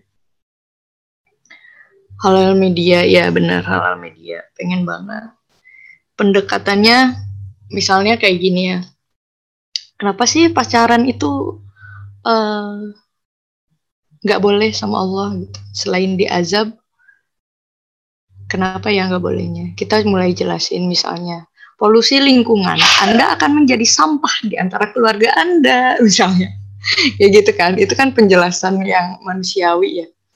Terus anda juga akan jadi sampah di lingkungan gitu. Misalnya kayak gitu. Itu kan manusiawi gitu tapi sering banget gitu ya orang-orang yang apa orang-orang yang melakukan dosa seperti itu diingetinnya bukan pendekatan manusiawi tapi malah kayak kamu kena azab gitu. Pendekatan orang-orang yang kayak gitu ya otaknya cuma jin doang dibilang azab-azab ya tubuhnya saja sudah terazab coy. Maksudnya udah mendapatkan keburukan gitu. Jadi ya pendekatannya yang lebih lebih humanis gitu ya mendekati ke arah dakwah yang menciptakan semua aspek ada di situ gitu. Jadi selain dari selain dari pendekatan tentang uh, secara Islamnya kita juga ngejelasin misalnya tentang biologinya gitu. Kalau misalnya kamu hamil di luar nikah dan di bawah umur misalnya kondisi rahimnya kurang baik gitu. Itu kan itu kan penjelasan biologi ya yang humanis gitu jadi orang-orang yang nge-follow ini emang benar-benar mendapatkan ilmu yang uh, pendekatannya relate banget sama mereka dan juga memang sesuai dengan syariat yang Allah ajarkan gitu. Dan emang pengen banget uh, ngebahasnya tuh yang fenomena banget gitu. Kayak misalnya Rachel kemarin buka kerudung gitu ya. Nah, itu dibahasnya bukan tentang dia yang buka kerudung, tapi tentang kita yang berada di zona nyaman sering melakukan pembenar uh, sering melakukan sesuatu dengan konsep yang bakalan dijunjung tinggi banget gitu ya dan itu dengan uh, background pembenaran-pembenaran yang dia lakukan dan itu ternyata ngelit yang tidak baik nah aku pengen merangin orang-orang yang secara tidak sadar ngelit nge-influence nggak baik gitu ya dengan kita coba yuk untuk influence mereka followers-followers ini kita harus bikin lebih smart pendekatannya kayak gitu sih. Hey. Nah kalau misalnya ada yang mau ya, ayo kita laksanain dari apa ya? Sebenarnya kalau konsepnya udah ada grupnya, udah ada. Cuman eksekusinya uh, masih goreng-goreng goreng-goreng doang sih. Kalau mau ada yang masuk, ayo kita bagi peran untuk berdakwah menciptakan Islam yang lebih hangat.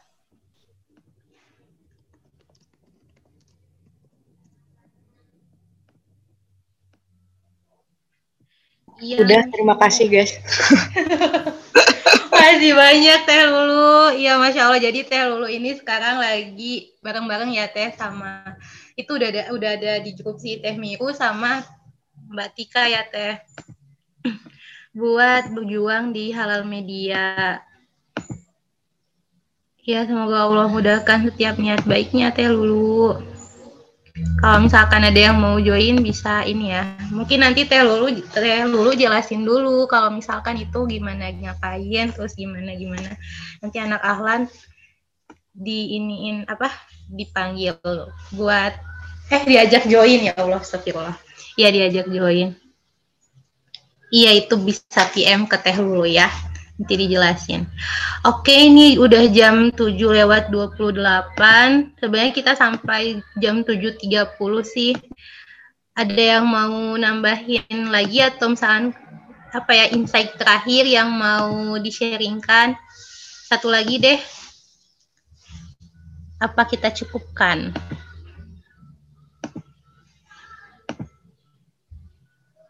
Oh iya, Tehfa tadi Nabi Ayub yang Pat Nabi Ayub ketinggalan. Ya sekarang aja teh nggak apa-apa.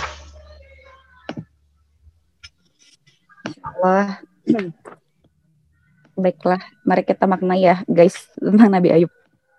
Hmm. Ya tentang doa juga masih nyambung soal, soal doa. Terus tentang Nabi Ayub. Uh, aku biasanya ya sharing kisah Nabi Ayub ini sebelum uh, aku diminta sharing tentang skincare. Jadi biasanya suka ada apa uh, kayak undangan buat sharing gitu, sharing tentang skincare halal, tapi aku selalu awali prolognya tuh tentang kisah Nabi Ayub gitu. Karena ini relate banget ya sama zaman sekarang kan orang-orang kayak apa-apa tuh ngomonginnya tuh uh, kulit gitu ya, glowing dan lain-lain. Sebenarnya kita bisa belajar dari Nabi Ayub. Nah, jadi Nabi Ayub itu uh, kan adalah orang yang soleh banget ya, yang namanya nabi.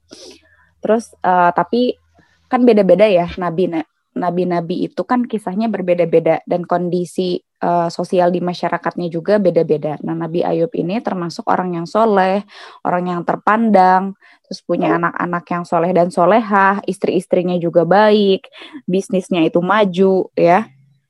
Uh, dan lain sebagainya. Jadi uh, mungkin di kita mah udah kayak ini kali ya, udah influencer banget gitu ya Nabi Ayub tuh karena orang yang baik banget dan juga terpandang gitu saat itu. Sampai uh, setan tuh nggak suka ngelihat uh, momentum itu. Jadi naik ke langit setan itu minta langsung izin ke Allah. Ya Allah aku pengen menggoda si Ayub ini ya Allah gitu. Uh, terus uh, setan tuh bilangnya gini pantas aja ya Allah Ayub hambamu itu uh, bisa beribadah dengan tenang, dengan khusyuk karena uh, ia memiliki segalanya bersamanya kayak gitu. Izinkan saya mengujinya ya Allah gitu. Setan tuh minta sama Allah. Jadi uh, engkau hendak ingin menguji hambaku itu, hmm, kata Allah tuh.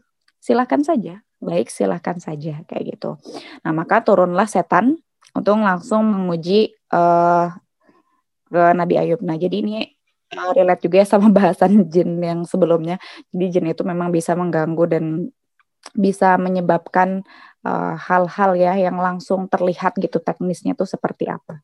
Kayak di sini dari kisah Nabi Ayub kita tahu ya kalau misalnya setan itu pertama kali itu menuju oh uh, ini dulu anaknya wafat semua. Jadi waktu itu si uh, setan itu merobohkan ya rumahnya Nabi Ayub sampai akhirnya anak-anak anak-anaknya tuh wafat semua. Bayangin ya, uh, mungkin di sini ada seorang bunda-bunda juga. Gimana sih kalau misalnya anak sakit aja tuh udah pusing gitu ya. Maksudnya udah sedih.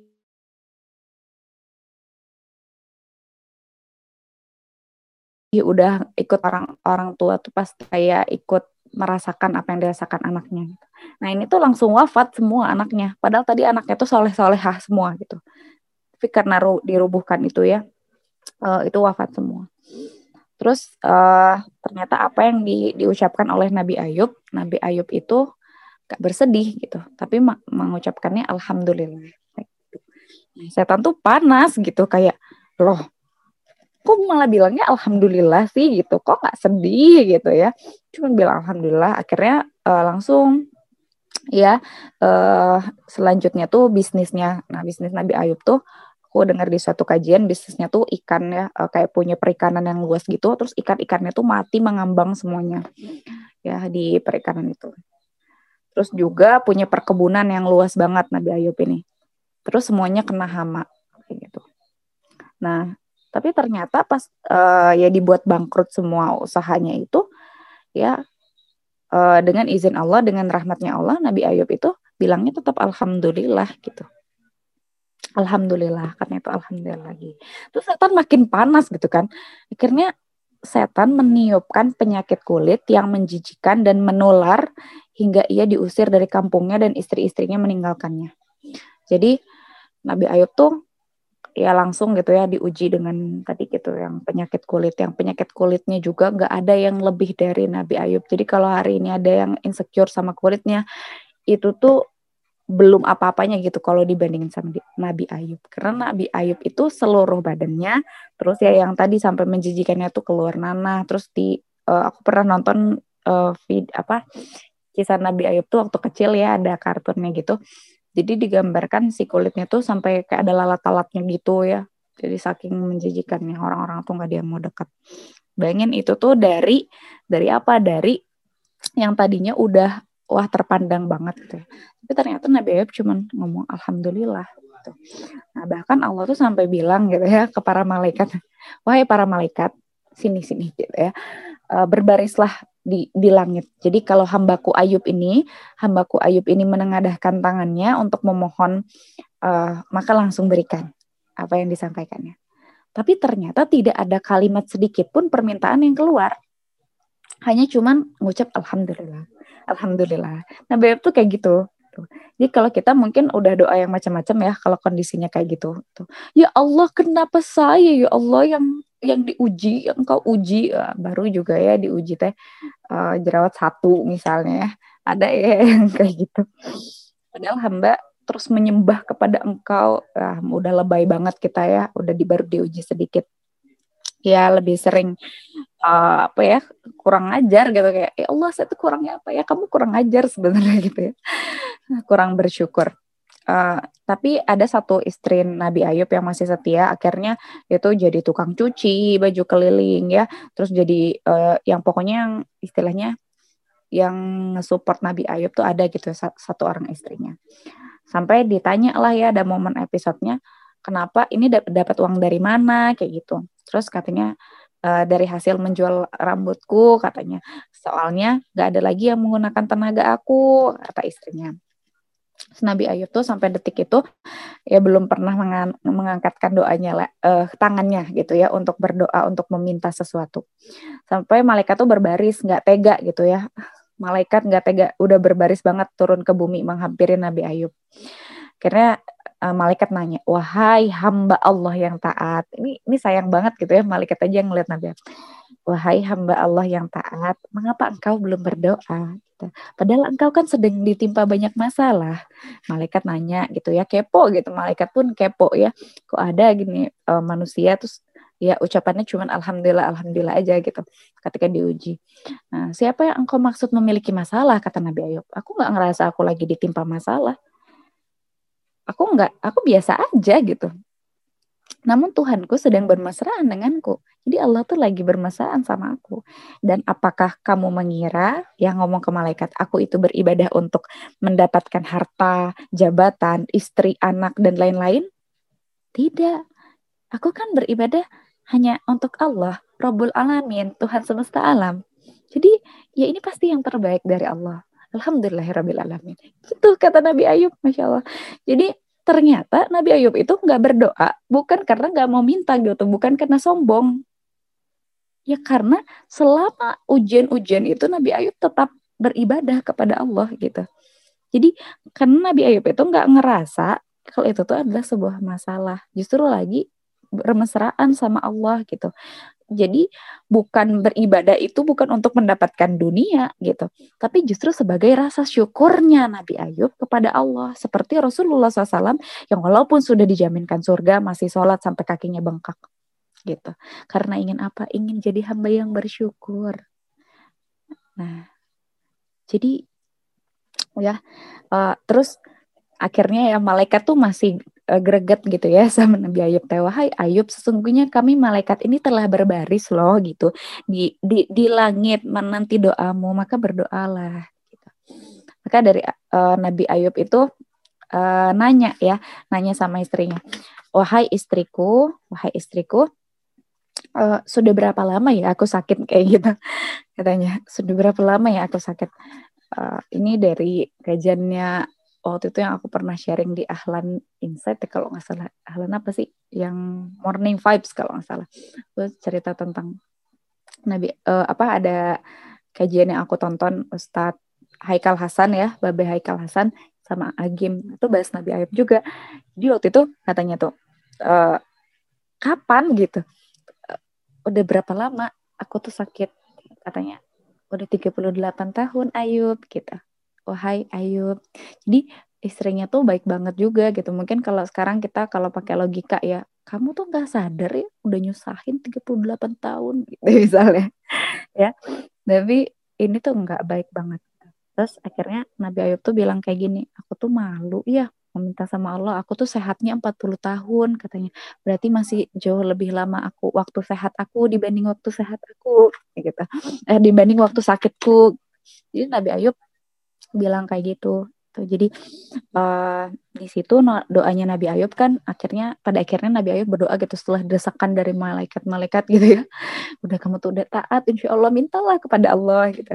Di Quran surat Al-Anbiya ayat 83 bisa dicek doanya Nabi Ayub ya. Uh, ya Tuhanku sesungguhnya aku telah ditimpa penyakit dan engkau adalah Tuhan yang maha penyayang di antara semua yang penyayang.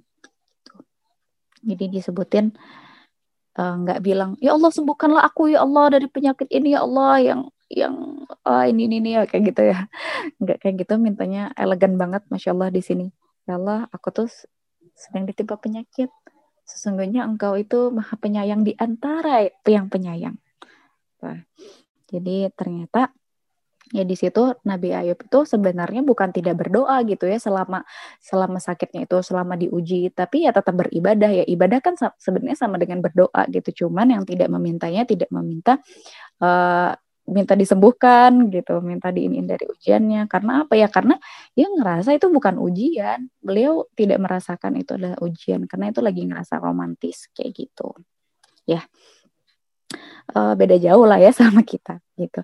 Nah, jadi memang fokusnya kepada Allah gitu. Memang katanya next levelnya uh, orang-orang yang beriman kepada Allah itu dia nggak cuman bilang innalillahi wa inna ilaihi kalau di kalau di uh, apa diuji karena tapi dia itu bilangnya alhamdulillah bukan mensyukuri ujiannya tapi mensyukuri nikmat yang akan hadir ada yang Allah simpan gitu setelah ujian itu Jadi Nabi Ayub cuma doanya kayak gitu doang, gak, gak doa metode ini apa segala macam, tapi karena yakinnya udah ke Allah gitu ya, Allah juga betul-betul udah sayang, sudah terbukti imannya. Ternyata waktu uh, sakit itu disembuhkan itu uh, di, disampaikan itu kondisinya tuh jauh lebih baik daripada sebelumnya pas sakit gitu. Karena umurnya kan tadi sakitnya 38 tahun ya, tapi pas sehat tuh udah kayak anak muda lagi gitu. Oh, Masya Allah. Karena itu pertolongan Allah. Itu sih jadi ya mungkin kita juga harus cek and recheck ya. Kita nggak berdoa tapi kita banyak ngeluh ya. Itu sih yang ya jangan sampai kayak gitu gitu. Kalau mau kayak Nabi Ayub ya tadi perbanyak syukur saja. Alhamdulillah alhamdulillah. Kayak gitu.